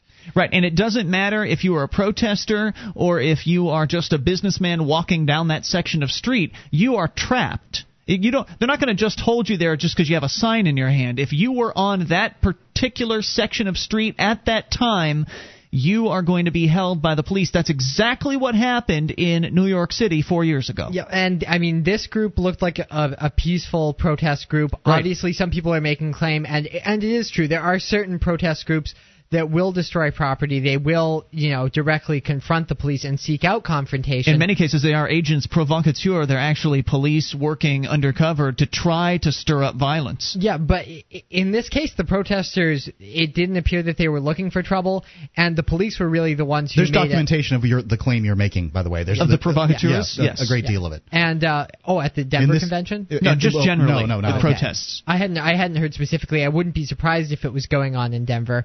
But in this case, it was the police that turned a very peaceful situation that was, Mm-hmm. you know, just uh, you know, you would think it would be protected by free speech, and it it, it is. But uh, unfortunately, the government doesn't recognize that anymore. They turned what was was a peaceful protest where people were simply expressing. Right. You know their dissatisfaction either with candidates or specific issues and policies that the United States has they turned that into a very confrontational setting where then prote- you know protesters began shouting at police and you know, understandably, when you corner people, you Sure. box them in and start spraying them with mace. I mean, the Oh, police that were happened as doing well? that. Yes, and you could see the police weren't just using regular cans of mace; they were using the big uh, bear mace Industrial, yeah, cans okay. that you, that you see uh, marketed for hikers and stuff. Uh, they were just macing people for no real apparent reason. Because they can. Were they all in black? Could you see their faces, the They- police? oh no, they were in black and they were wearing their Right. you know their shields, their their face shields. no name tags, that sort no, of thing. and it really it, it highlights for me the importance of carrying a camera if you're going to be at an Oh, event yeah. like this because there were the two reporters were actually in the crowd and they were there for several minutes videotaping but Did they let them out? Because that's what They- happened in D.C. They or not D.C. New York. They actually let press people out of this uh, situation. that's exactly what they did at the end and then they actually pushed them down around the corner the so press, they, so they couldn't film. so they it. couldn't film they were trying Wow. to film and the police said you need to move and they Mhm. didn't you know they weren't asking they were telling them they had to move and obviously they didn't they didn't pause the, in this case because of the cameras because there are other regular people in the crowd with cameras but they were very concerned about getting actual you know press Right. people who could get that on TV Quickly. out of the crowd and around the corner You're saying this this video is you can see much of this happening in the video. It's at Huffington Post, was it? Uh, the Huffington Post put this out. I, I, I believe it's also on YouTube under Okay. Police Trap Peaceful Protesters in Denver. It sounds totally by the book. I mean, if the book was written in 2004 at the Republican convention in New York City, this sounds totally by the book. The story that that we had read on the air and actually recapped a few weeks ago was about a gentleman that was uh, again blogging about his experience. They were walking down the street. They made they made a point of being on the sidewalks because they didn't want to be. Uh, again, many of these protesters are very concerned about being arrested, and they didn't want to be seen as disrupting traffic or anything like that. So they made a special effort to be on the sidewalks. They were just playing instruments, walking down the street, and the cops came. In, they came again on both sides of the street. They wrapped uh, orange construction kind of uh, fencing around, or they, they I guess they pulled that across the street with several police officers and closed them in.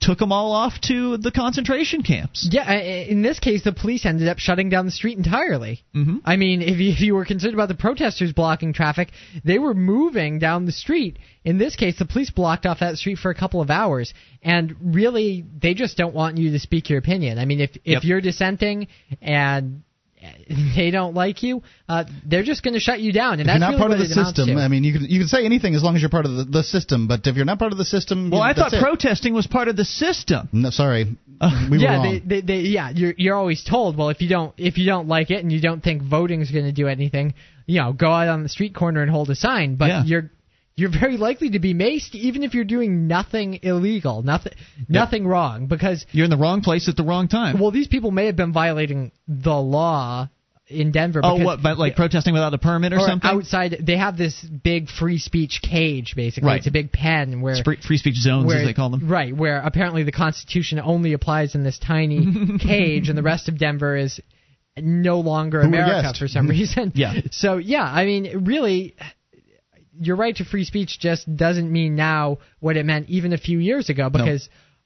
uh, Honestly, back in the 1990s, you probably wouldn't have seen such blatant abuses, and the police state. You wouldn't have been does able to see them. I mean, if they happened in the 90s, you wouldn't have necessarily have been able to see them because nobody had camera phones back then.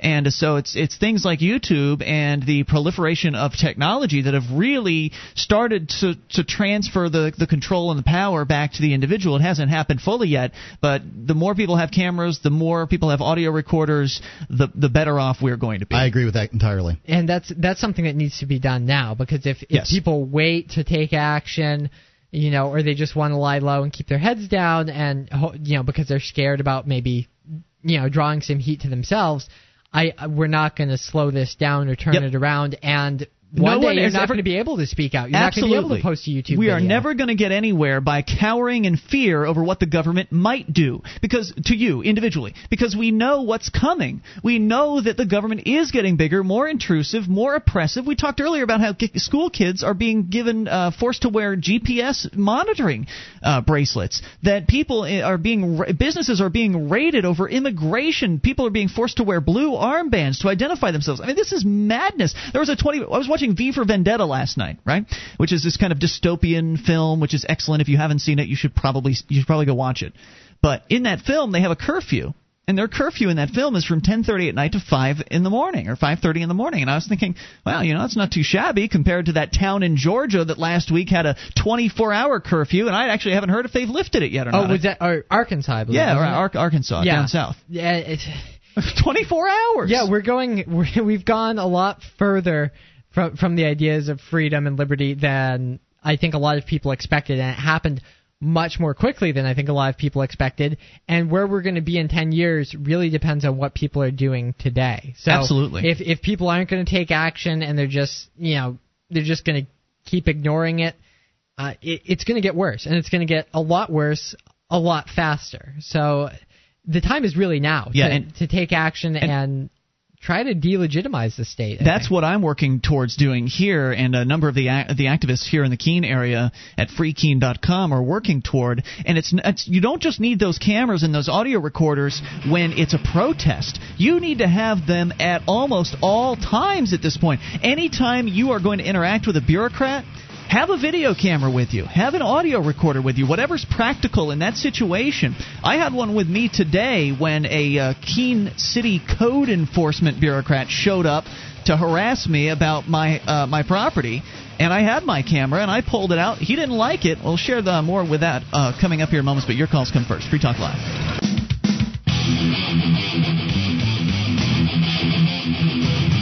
This is Free Talk Live. You can bring up anything via the toll free number at 800 259 9231. That's the SACL CAI toll free line. And it's Ian here with you. And Nick. And Mark. You can join us on our website at freetalklive.com. The features are free. We give them away because that's the way a good talk show site should be. Those other hosts, they don't get it.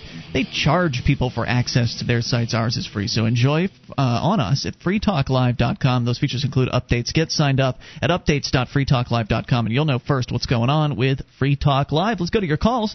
Talk to Mike in Brooklyn. You're on Free Talk Live, Mike. Mike? Hey, Ian. Hey there. How's it going? Just great. What's um, on your you mind? Had a call. You had a caller on uh, Saturday. He was alluding to Hispanic voters voting for Hispanics and uh, black voters voting for blacks. Yeah. But and he seemed to be a little worried that you know that might be the way that it's going. And you made mention that uh, you know uh, it might be because that they were in power for so long, or they were the majority for so long, and they had they enjoyed the fruits of the democratic process. I think that was uh, me making that point. I think I might have made that point, but whatever. Okay. Well, you know, I, I wanted to say to that caller that, you know, um, if you're humble when you're in the majority, then you don't have to worry about it if you're in the minority. Humility goes a long way. And he sounded pretty scared. And I was kind of shocked that he sounds so scared because, you know, if you do good things by me, and I, I am a black man, Mm-hmm. um, then you shouldn't have to worry about how we would go. Yeah, I, I'm with you, man. Obviously, he's somebody that supports the system, the status quo as is. He likes the fact that he's in the uh, the majority, and he's never had to deal with a situation where he would be in a minority in a democratic situation. And when you can, I guess, when they uh, when you see that looming on the horizon, when you see, as they were talking about the statistics, I guess, or that Hispanics and uh, and blacks are going to become the majority uh, by like 2040 or something like that. So when somebody who's in his position, who's been in this power uh, master position over everybody else in the majority, because he's in the majority and everyone else is in the minority, then he's seeing it, you know, the writing on the wall saying your time is over. Soon the the uh, the tides are going to change. The pendulum is going to swing in a different direction, and soon you will be told what to do by the people that you've been telling what to do for the longest time. And this is the the bad part of this is what is terrible about democracy is the minority always suffers at the hands of the majority, whoever they are. And so that's basically it was his response to seeing that coming down the way. Hey, this is democracy, buddy. That's how it works. It's it, it's fair, it's just, it's legitimate because you've said so all your life. Hmm. Well, it's not fair, it's not just, it's not legitimate, but uh, it won't get there, of course. I don't know, think it'll last that long. The question I I had for the gentleman was, what the hell are we supposed to do about it? I mean, are we going to kick all the black and Hispanic people out of the country? No, how about a dic- dictatorship before it comes How about time? incarceration? Hmm. I mean, what are we supposed to do? Well, I'm not going to do anything. No, well, It's we, not we me. as uh, white people, I guess. yeah, mean, I don't like that. you- we. That's you know, not me. That's I'm an individual. I understand what you're Okay. saying. Mike? And you know what? My my my whole point was that was that he, the way he looked at it, he forgot that at one point white people were the majority here in this country, and they were Native American. And what happened to them? Mm-hmm. Nothing good. Nothing good, right? Yeah. And I supposedly, if you believe what your the schools indoctrinate us with, um, supposedly the Indians kind of helped them out when they came here from Europe. Right, I'm but sure some nothing did. good happened to the Indians, the natives, I should say. Right. Certainly not. And also, you said uh, something about slavery, Ian. Yes, sir. And you um, you said you marginalized it a little bit, and when you said that um, a handful of blacks were killed during slavery, I would like to add that. Nope, never said millions. that. But You must have misunderstood. I never said that. Okay, maybe I did. Maybe I did. I'm I'm sorry if I did, but I just wanted to clear that up and have you clear that up because you know for the amount and you said that slavery should end peacefully. Well, there was no peace for the black people, for the Africans. I, I totally agree with you. I don't think that slavery is legitimate, but uh, you know, as far as the the the separating of the um, you know, the the country, do you, do you think it was okay that Lincoln inv- in, invaded a sovereign country? Oh no, I don't think anything Lincoln did was okay. Yeah. Right. I my, think the point I point with that is no matter how you go, um, there was no peace for the Africans. Oh yeah, no So doubt the about fact it. That you, the white people, were killing each other. You know what? As a black person, I don't see nothing wrong with that. Well, the thing I was pointing out is it wasn't just white people killing each other in the Civil War. There were a lot of black people that fought uh, for the South, Right. probably at the you know the behest of their uh, the slave owners. And uh, my question really was, you know, how many how many black people would have died if slavery had continued for let's say a couple more years and then went away on its own peacefully as it had done in the rest of the world? And, and when I say peaceful, I mean just without war.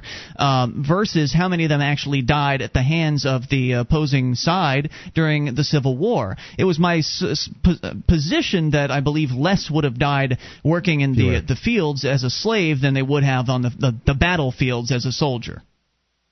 Well, I, I I would imagine that, but as a soldier, now you have the right to take actions into your own hands, so to speak. You can fight for your freedom. Now, I'm not saying that what Lincoln did it was good, and I don't believe Lincoln freed the slaves. Yeah, but you still have to That's the fight difference. as a soldier at the orders of somebody who doesn't really appreciate you. I mean, many of these generals, as they pointed out, even in the North, were actually slave owners. That's yeah, that that's a that's a choice um, that uh, you know they they shouldn't uh, that they should have and they they didn't have. I I want to have the choice as to whether or not I'm put on the front line and catching cannonballs uh, for you know the South or not. Right. I mean, you you want to have that choice, but just think about it. We didn't have any choice. I know. Whether we're fighting for the South or you're fighting for, at least you're to some extent taking the actions into your own hands. Uh, But you know, I, as You far still as could have taken that- actions into your own hands by getting the hell off the plantation, as many of them did. th- there were some slave rebellions, and if they had been better organized, I mean, in Uh, some well, some parts it's not of like it, they weren't kept uh, kept uh, you know uh, away from each other and uneducated. Uh, th- that's true, but it, I mean, in some parts of the South, you know, African Americans outnumbered whites by a, a pretty heavy margin. So They didn't it- know those it's not- statistics either. it- it's not impossible that they could have won the slave rebellion. It happened in Haiti. I mean, that that was the Right. only I real mean, successful that's where, one. But. That's where I'm from. I'm from Haiti, and we did have a straight uh, slave rebellion in 1804. But that that was because we so heavily outnumbered the whites there, and their I, I should say their technology, their military technology, was not as good as the U.S. Now, the U.S. had in place certain things that you know what, no matter what, the education of the free black man, uh, the mulattoes, there was a lot of things going on for Haiti that caused this reb- rebellion to come about. But as far as in the United States, the structure was already there. It was too hard. The South was not going to give up the slaves without bloodshed. That's my belief. Well, No, I, I see where you're coming from on that, but the rest of the world uh, got rid of slavery without having to fight a, a you civil know there was war. there was a huge um, I mean everybody in the entire world England didn't want to trade with them. Um, you know i- i- if if it hadn't been for the fact that it, you know basically secession was over slavery if it hadn't been for that then England would have sided with the uh, Confederacy and likely that would have been you know changed the whole history of the world. Market if they really had just left for states rights um, then you know then England would have sided with them Good conversation tonight. I appreciate hearing from you, Mike. Uh, it seems to me that, and, and Mary Ruwart in her book Healing Our World makes this case, I think, pretty well, that market competition for workers would eventually have been the major factor in, in ending slavery. Well, perhaps. I mean, uh, it wouldn't have been economical to continue sl- the slave model that existed in the South because mechanization was going to replace slaves, you know, human labor in the fields within a decade or so anyway. Cotton gin, Eli but, Witt. but that I don't know. The caller may be right that some bloodshed would have resulted. It could have been done without completely centralizing the government of the United States. More on the way. You can take control, bring up anything. It is Free Talk Live. With your help, we can spread the message of liberty around the world. Consider becoming a Free Talk Live amplifier for just $3 a month now at amp.freetalklive.com. If you can't afford it, keep enjoying us for free. If you can spare the three, visit amp.freetalklive.com. EA or just worships them. You can take your silly video, okay? And video whatever you want. Okay, what are you leaving here? I'm leaving you a hundred dollar ticket. And what's that for? This is Free Talk Live. It's your No, show. You, you, can take um, control of the airwaves toll free at 800 259 9231. That is the SACL CAI toll free line. It's Ian here with you. And Nick. And Mark. You can join us on our website at freetalklive.com. All the features are free, so enjoy those on us. And those features, by the way, include a whole bunch of archives going back for an entire year free on the front page of the site, plus live streams. We've got a broadband version and a dial up version. Both are free for you. Enjoy them on us at freetalklive.com. Um, thanks for yeah, throwing that at me. I was I, I don't have a copy on that one. Um, Oh, my Dex okay. C20 ad uh, is you know just basically me telling telling you about my life. I did a weigh in today, and uh, I've lost a total of four pounds taking Dex C20, and uh, I recommend. When are it- you weighing in now? Um, I guess well just before lunch. Okay. So I mean it doesn't seem like a good idea to eat a whole bunch. So when you're hungry. drink and stuff like that. Gotcha. Yeah, you know, and. uh you can pick up Dex C20 and try it like I have at uh, Walgreens, CVS, Rite Aid, those kind of places, or you can go to diet.freetalklive.com. Toll free number here, 800 259 9231. We continue with your calls. It is Nick in California. You're on Free Talk Live with Ian, Nick, and Mark. Hey guys, how's it going? Hey, Nick, what's on your mind tonight? This is actually Vince in California. Well, hey, Vince. I don't know how they messed that one up, but uh, here you are. What's on All your mind? right. Anyway, um, you guys last Friday were talking about some uh, pretty some unstealthy ninjas that were trying to fight drug abuse and Yeah. drug sales. In uh, I New Jersey. to share a story with you about my uh, misadventures as an unskilled ninja. Okay, do tell. Uh, well, we're having we're gonna have a pirate party at my house about a couple years ago, and I decided that I would it'd be funny if instead of dressing up a pi- like a pirate like everyone else, I decided to dress up as a ninja. You know, get the whole pirates versus ninjas thing going there because I'm a firm ninja supporter. Mm-hmm. And um, so I got my ninja costume mailed to me at work, and I, for some reason I thought it would be a really great idea to wear my ninja costume on the bus ride home. So I did, and you know I was I got my costume on, and I'm like glowering at people, looking really menacing and stuff on the bus. You know I thought it was pretty hilarious. Yeah. And so I had to I had to get off the bus at the mall to switch buses, and while I was there, I guess a concerned citizen decided to call the police because maybe they were afraid that ninjas were attacking the mall or something. It is the snitch Well, society, it- it's after all. something an, a ninja, uh, you know, and a terrorist. They look somewhat uh, similar. You know, a terrorist would be a guy in a black balaclava. Oh yeah, that's a cop. Anyway, um, you know, or if it's not a cop, it's a terrorist. Right. And, Yeah, uh, exactly. yeah, you know, a ninja would look kind of like that. So anyway, I was standing there waiting for my bus, and all of a sudden uh, a cop rolls up, and I, as soon as I saw him, I was like, "Oh crap!" So I like I took the hood off really quick and like waved at him, and he drove up. And he he comes out of the car. He's like, "What's going on over here?" I'm like, "Oh, you know, I'm just I got this costume." And I just basically told him the whole story. So he pulls out uh, this assault rifle out of the front seat of his car, and he's like, "Good thing I was afraid I was going to have to use this." And Wow. so, and he put, and I guess it was the one that he keeps in his trunk. It was like this huge thing, and at that point, I was like totally freaking out. Anyway, um, so he just puts it away, comes over, and like gives me a, a you know, a, a warning. You know, they just don't like disorderly conduct. they just don't like people in costumes besides themselves. It's Well, okay for the it was a- judge. if and it the was cops. a chicken outfit, he would have been fine. Hmm. yeah, I'm, I'm sure it would have been fine. It's the it's Um, the it's the the aspect that it's just so. If it was a pirate outfit, he would have been fine. The fact is, it's the balaclava. Yeah, I think. I mean, I can understand Bak- some like you know little old lady like seeing me and you know getting scared or whatever, but like a cop like hearing that and being like, oh my god, there's ninjas attacking the mall. Well, you're out in over there and- California. I mean, it- it's got to be worse out there than around here. Here in New Hampshire, uh, the, really you have to be carrying around a gun for people to get scared about something, and even then Depends um, on the town you're in. yeah, it really. depends on where you are. I mean, they, they say that in Manchester they uh, they're pretty uh, touchy about people carrying around guns, but here in Keene, uh, from what I've talked to some of the cops here, they say that it's you know it's no big deal that, that you shouldn't ev- they shouldn't really even be contacting somebody who has a gun unless they're waving it around or brandishing it or something. Well, you know, I mean, I did have a wooden sword, so I could see how that might be a little. You bit can walk down the to some street with a sword on your back here, a real sword on your back in, in New Hampshire. Let's uh, let, let's put this in um, in perspective a little bit. Um, you were being menacing on the bus, right? To you were glaring at people. So the cop was being, the- you know, so a man in the co- in a costume was being menacing, and then the cop came up and said, you know, I was afraid I was going to have to use this assault weapon, and so he was being menacing. So a man in Yeah. a costume was being menacing. The only thing that happened to you, to um, the only thing that happened to you was what happened to the people on the bus. Yeah, hey, I'm I'm not I'm not saying I'm not trying to like say this is like a smart thing to do or anything. No, no, I'm know. not either. I was I'm just, pretty you know, dumb. I- Ian is so shocked by every everything that uh, any, any law enforcement officer ever does is shocking to Ian. I don't know if it's shocking outrageous. anymore.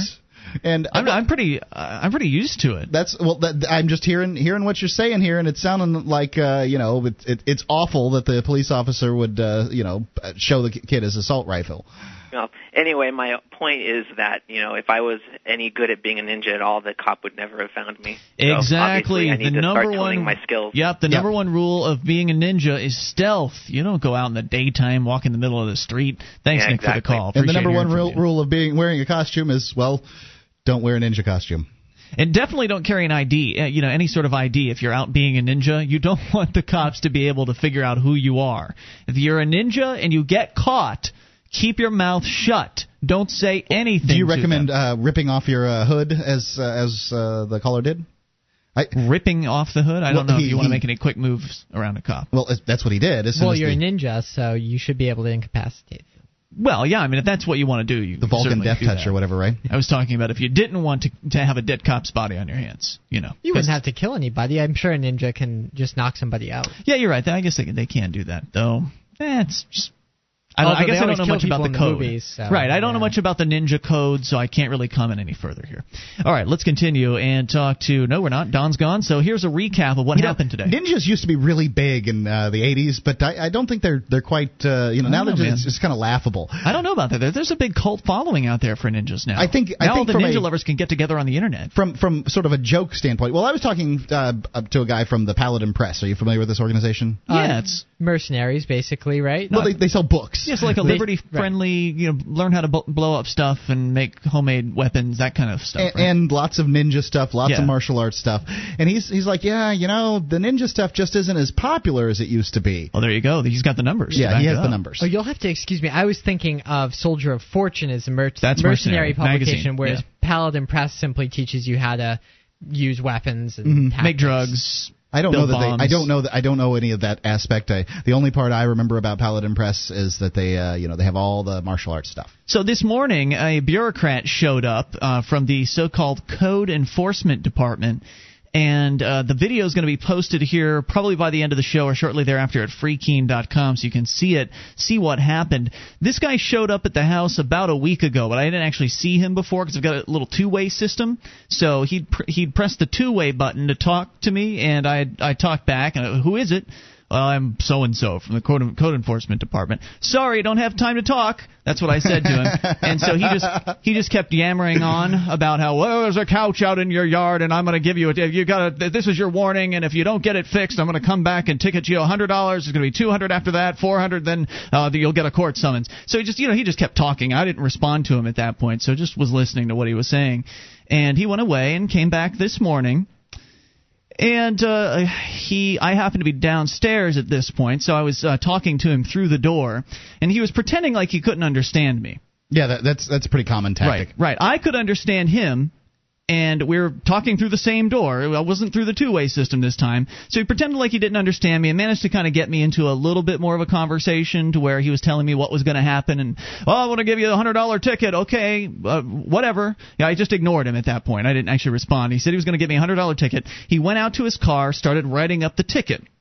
And it was at that point that I thought, oh, my camera, because I have uh, now I have my own camera. I, we've got the new webcam in the studio. I was using my old DV camera for the webcam, but now I actually have that handy. I don't have to go and disconnect it from the tripod and you know pull out the wires or anything like that. So I pulled out my camera, flipped it on, and stepped outside, and that's where the video picks up uh, my conversation with this guy. And we'll talk a little bit more about that here in a few moments. Unfortunately, I cannot play the audio on the air. Our internet listeners would be able to get it, but because of a technical difficulty that is yet to be resolved, our uh, radio listeners will not be able to hear it. So that's not going to We'll hold off on the audio. We're not going to play the audio, but we'll tell you. I'll tell you about what happened. What shirt this guy was wearing with a very kind of frightening logo on it. And uh, we'll get your thoughts about whatever you want at 800 259 9231. This is Free Talk Live.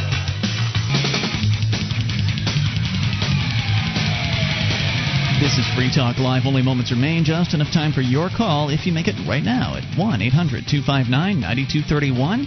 That's the SACL CAI toll free line, and it's Ian here with you. And Nick. And Mark. 800 259 9231. Join us online at freetalklive.com. All the features on the site are free, so enjoy those on us. And if you like the show, and want to help support Free Talk Live, we could still use your vote, right, Mark? Only uh, like a dozen votes ahead right now. Yep, that's go about to, right. Please go to vote.freetalklive.com. If you haven't done it in the month of August, you still have a few days left. We want to finish. We're at number one now, but we want to finish at number one. It's, it's important to us because uh, the longer we're at number one, the more people come across the show, the more new people discover the message of freedom. So and finishing the month at number one allows me to, uh, you know, put add that to my tally when I'm talking to advertisers. It, you know, how many months we finished at Yeah. number one. So please go to vote.freetalklive.com. It'll take you less than a minute. All you need is your email address, and it makes a big difference for us. Uh, before we continue with the calls, just to continue discussing what happened to me this morning. Now, these government bureaucrats, we're not agitating them. They, we're not going and protesting out in front of their offices. We're not going and causing trouble for them. They're the ones that are coming against us. We talked to Sam earlier in the show tonight from Texas, from ObscureTruth.com. They came after him first with one of their speeding tickets. He went in and asked a bunch of questions they didn't want to answer. They're now coming after me with one of their code enforcement violation tickets. I didn't do anything to them but now they're attacking me. So they're bringing this response on themselves by coming after people like us, people that actually are going to stand up for our freedoms. As we were discussing earlier. So, this code enforcement bureaucrat shows up. He was here a week ago, threatened me over a couch that was in the yard.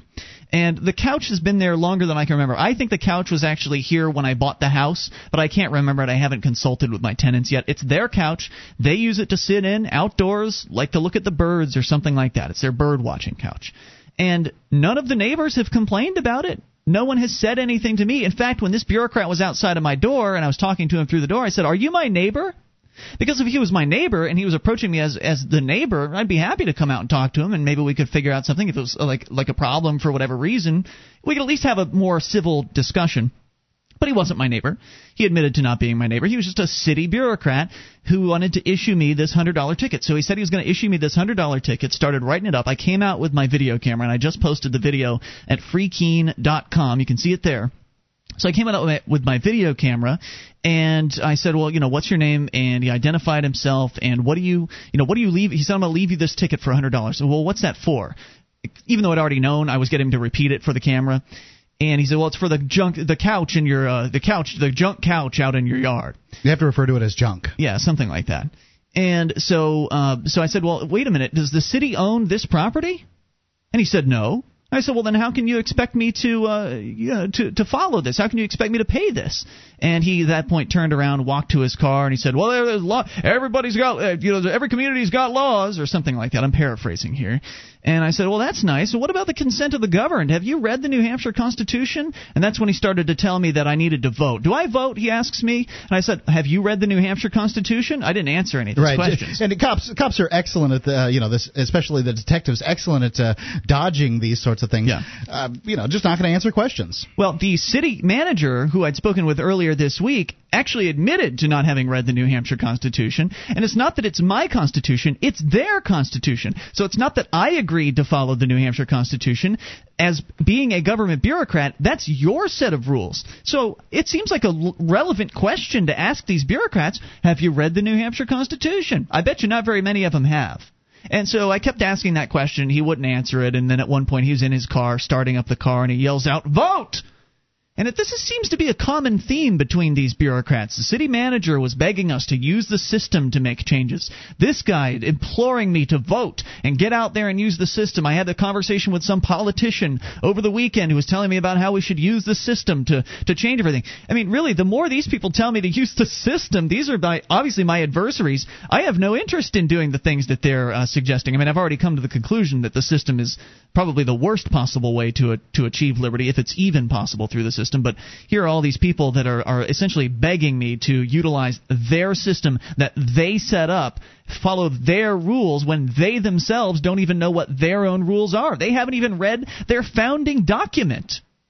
So then I took a close look at the ticket this guy gave me, and you guys have seen it here tonight, and it's on the video. You can actually see it there. It's also uh, scanned in on the website at freekeene.com. And I'm looking here, and he got the address right but there's a, a, space that says name of violator. Now, when we've talked before about the drug war arrests and the 1.5 million people that are arrested every single year for drugs in this country, most of them being simple possession cases, we know they all plea out. Almost all of them, like 99% of these cases, plea out because they're scared of what might happen to them.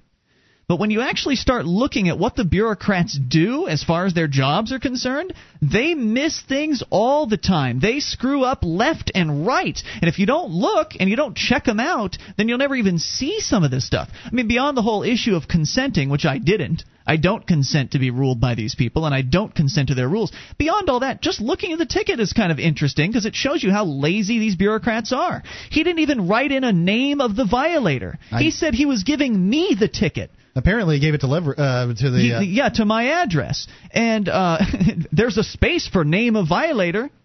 But my name's not there. Nobody's name's there. And then he said it was a hundred dollar fine. Well, there's all kinds of little things they can circle here. There's you know parking violations and sign regulations and building without a permit and dumpster enclosures and you know other. And he writes in junk couch out on lawn. He wrote in there.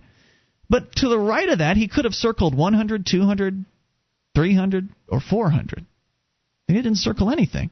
But there's also a section up there at the top that says warning, no fine. But he didn't circle or check that either.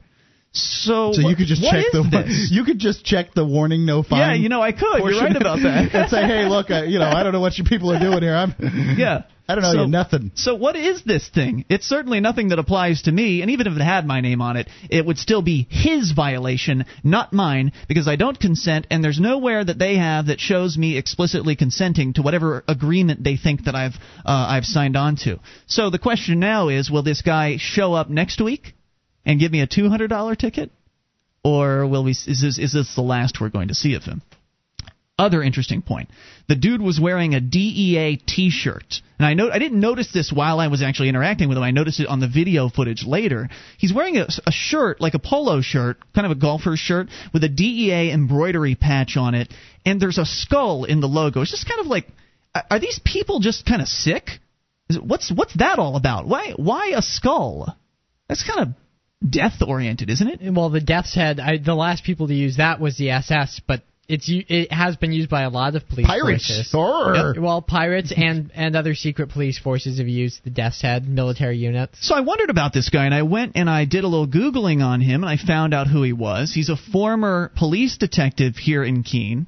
And so he's retired, was on the police department for 22 years, retired, which means he's collecting pension, and he's working full time as a code enforcement uh, bureaucrat on top of that. So it's a sweet deal to be a government bureaucrat. I, I don't man. know how much working he's doing as a code enforcement well, agent. driving around and giving people tickets. That's what well, he's doing. I don't know how many. I don't know how strict they are about uh, you know code enforcement. Depends on how much money they need. Their, meeting their quotas. Yeah. I, you know, I don't know, but I, I have a feeling he has a lot of free time during his day. Yeah. He's just drawing. he's drawing full time pay. That Yeah. doesn't mean he's working full time. I think you're right about that. Let's go quickly here. Uh, your calls to John in California. You're on Free Talk Live with Ian, Nick, and Mark. Hello, John. Hey, um, you guys there? Yeah, right here. Oh, I'm used to hearing the noise. Anyways, um, yeah, I had a question in regards to like uh like, right, Ian, like in a total free market society, Yes, sir. uh, how would pollution Like, how would that be dealt with?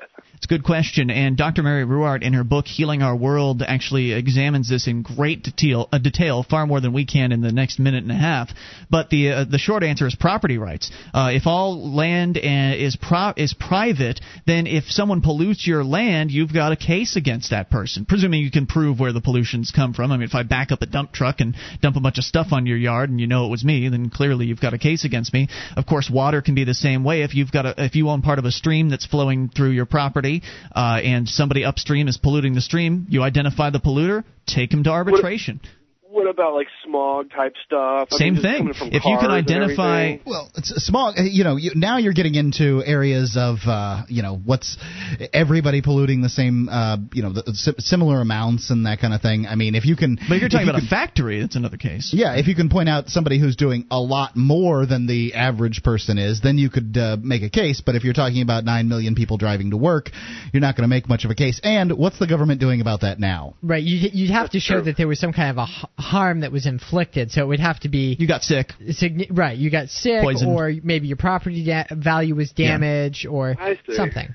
Go to go to Ruwart.com and get more at uh, from her book Healing Our World. It's free. It's available online. It's got a lot of great documentation to it, and she really does a great job laying that out. I thank you for the call tonight. And again, if you want to see the video from the bureaucrat encounter this morning, it's up at freekeene.com. This is another example of why it's important to have a video camera or audio recorder handy and make a make a point out of recording the bureaucrats that are trying to harass you. More coming up tomorrow night. We'll see you then. freetalklive.com.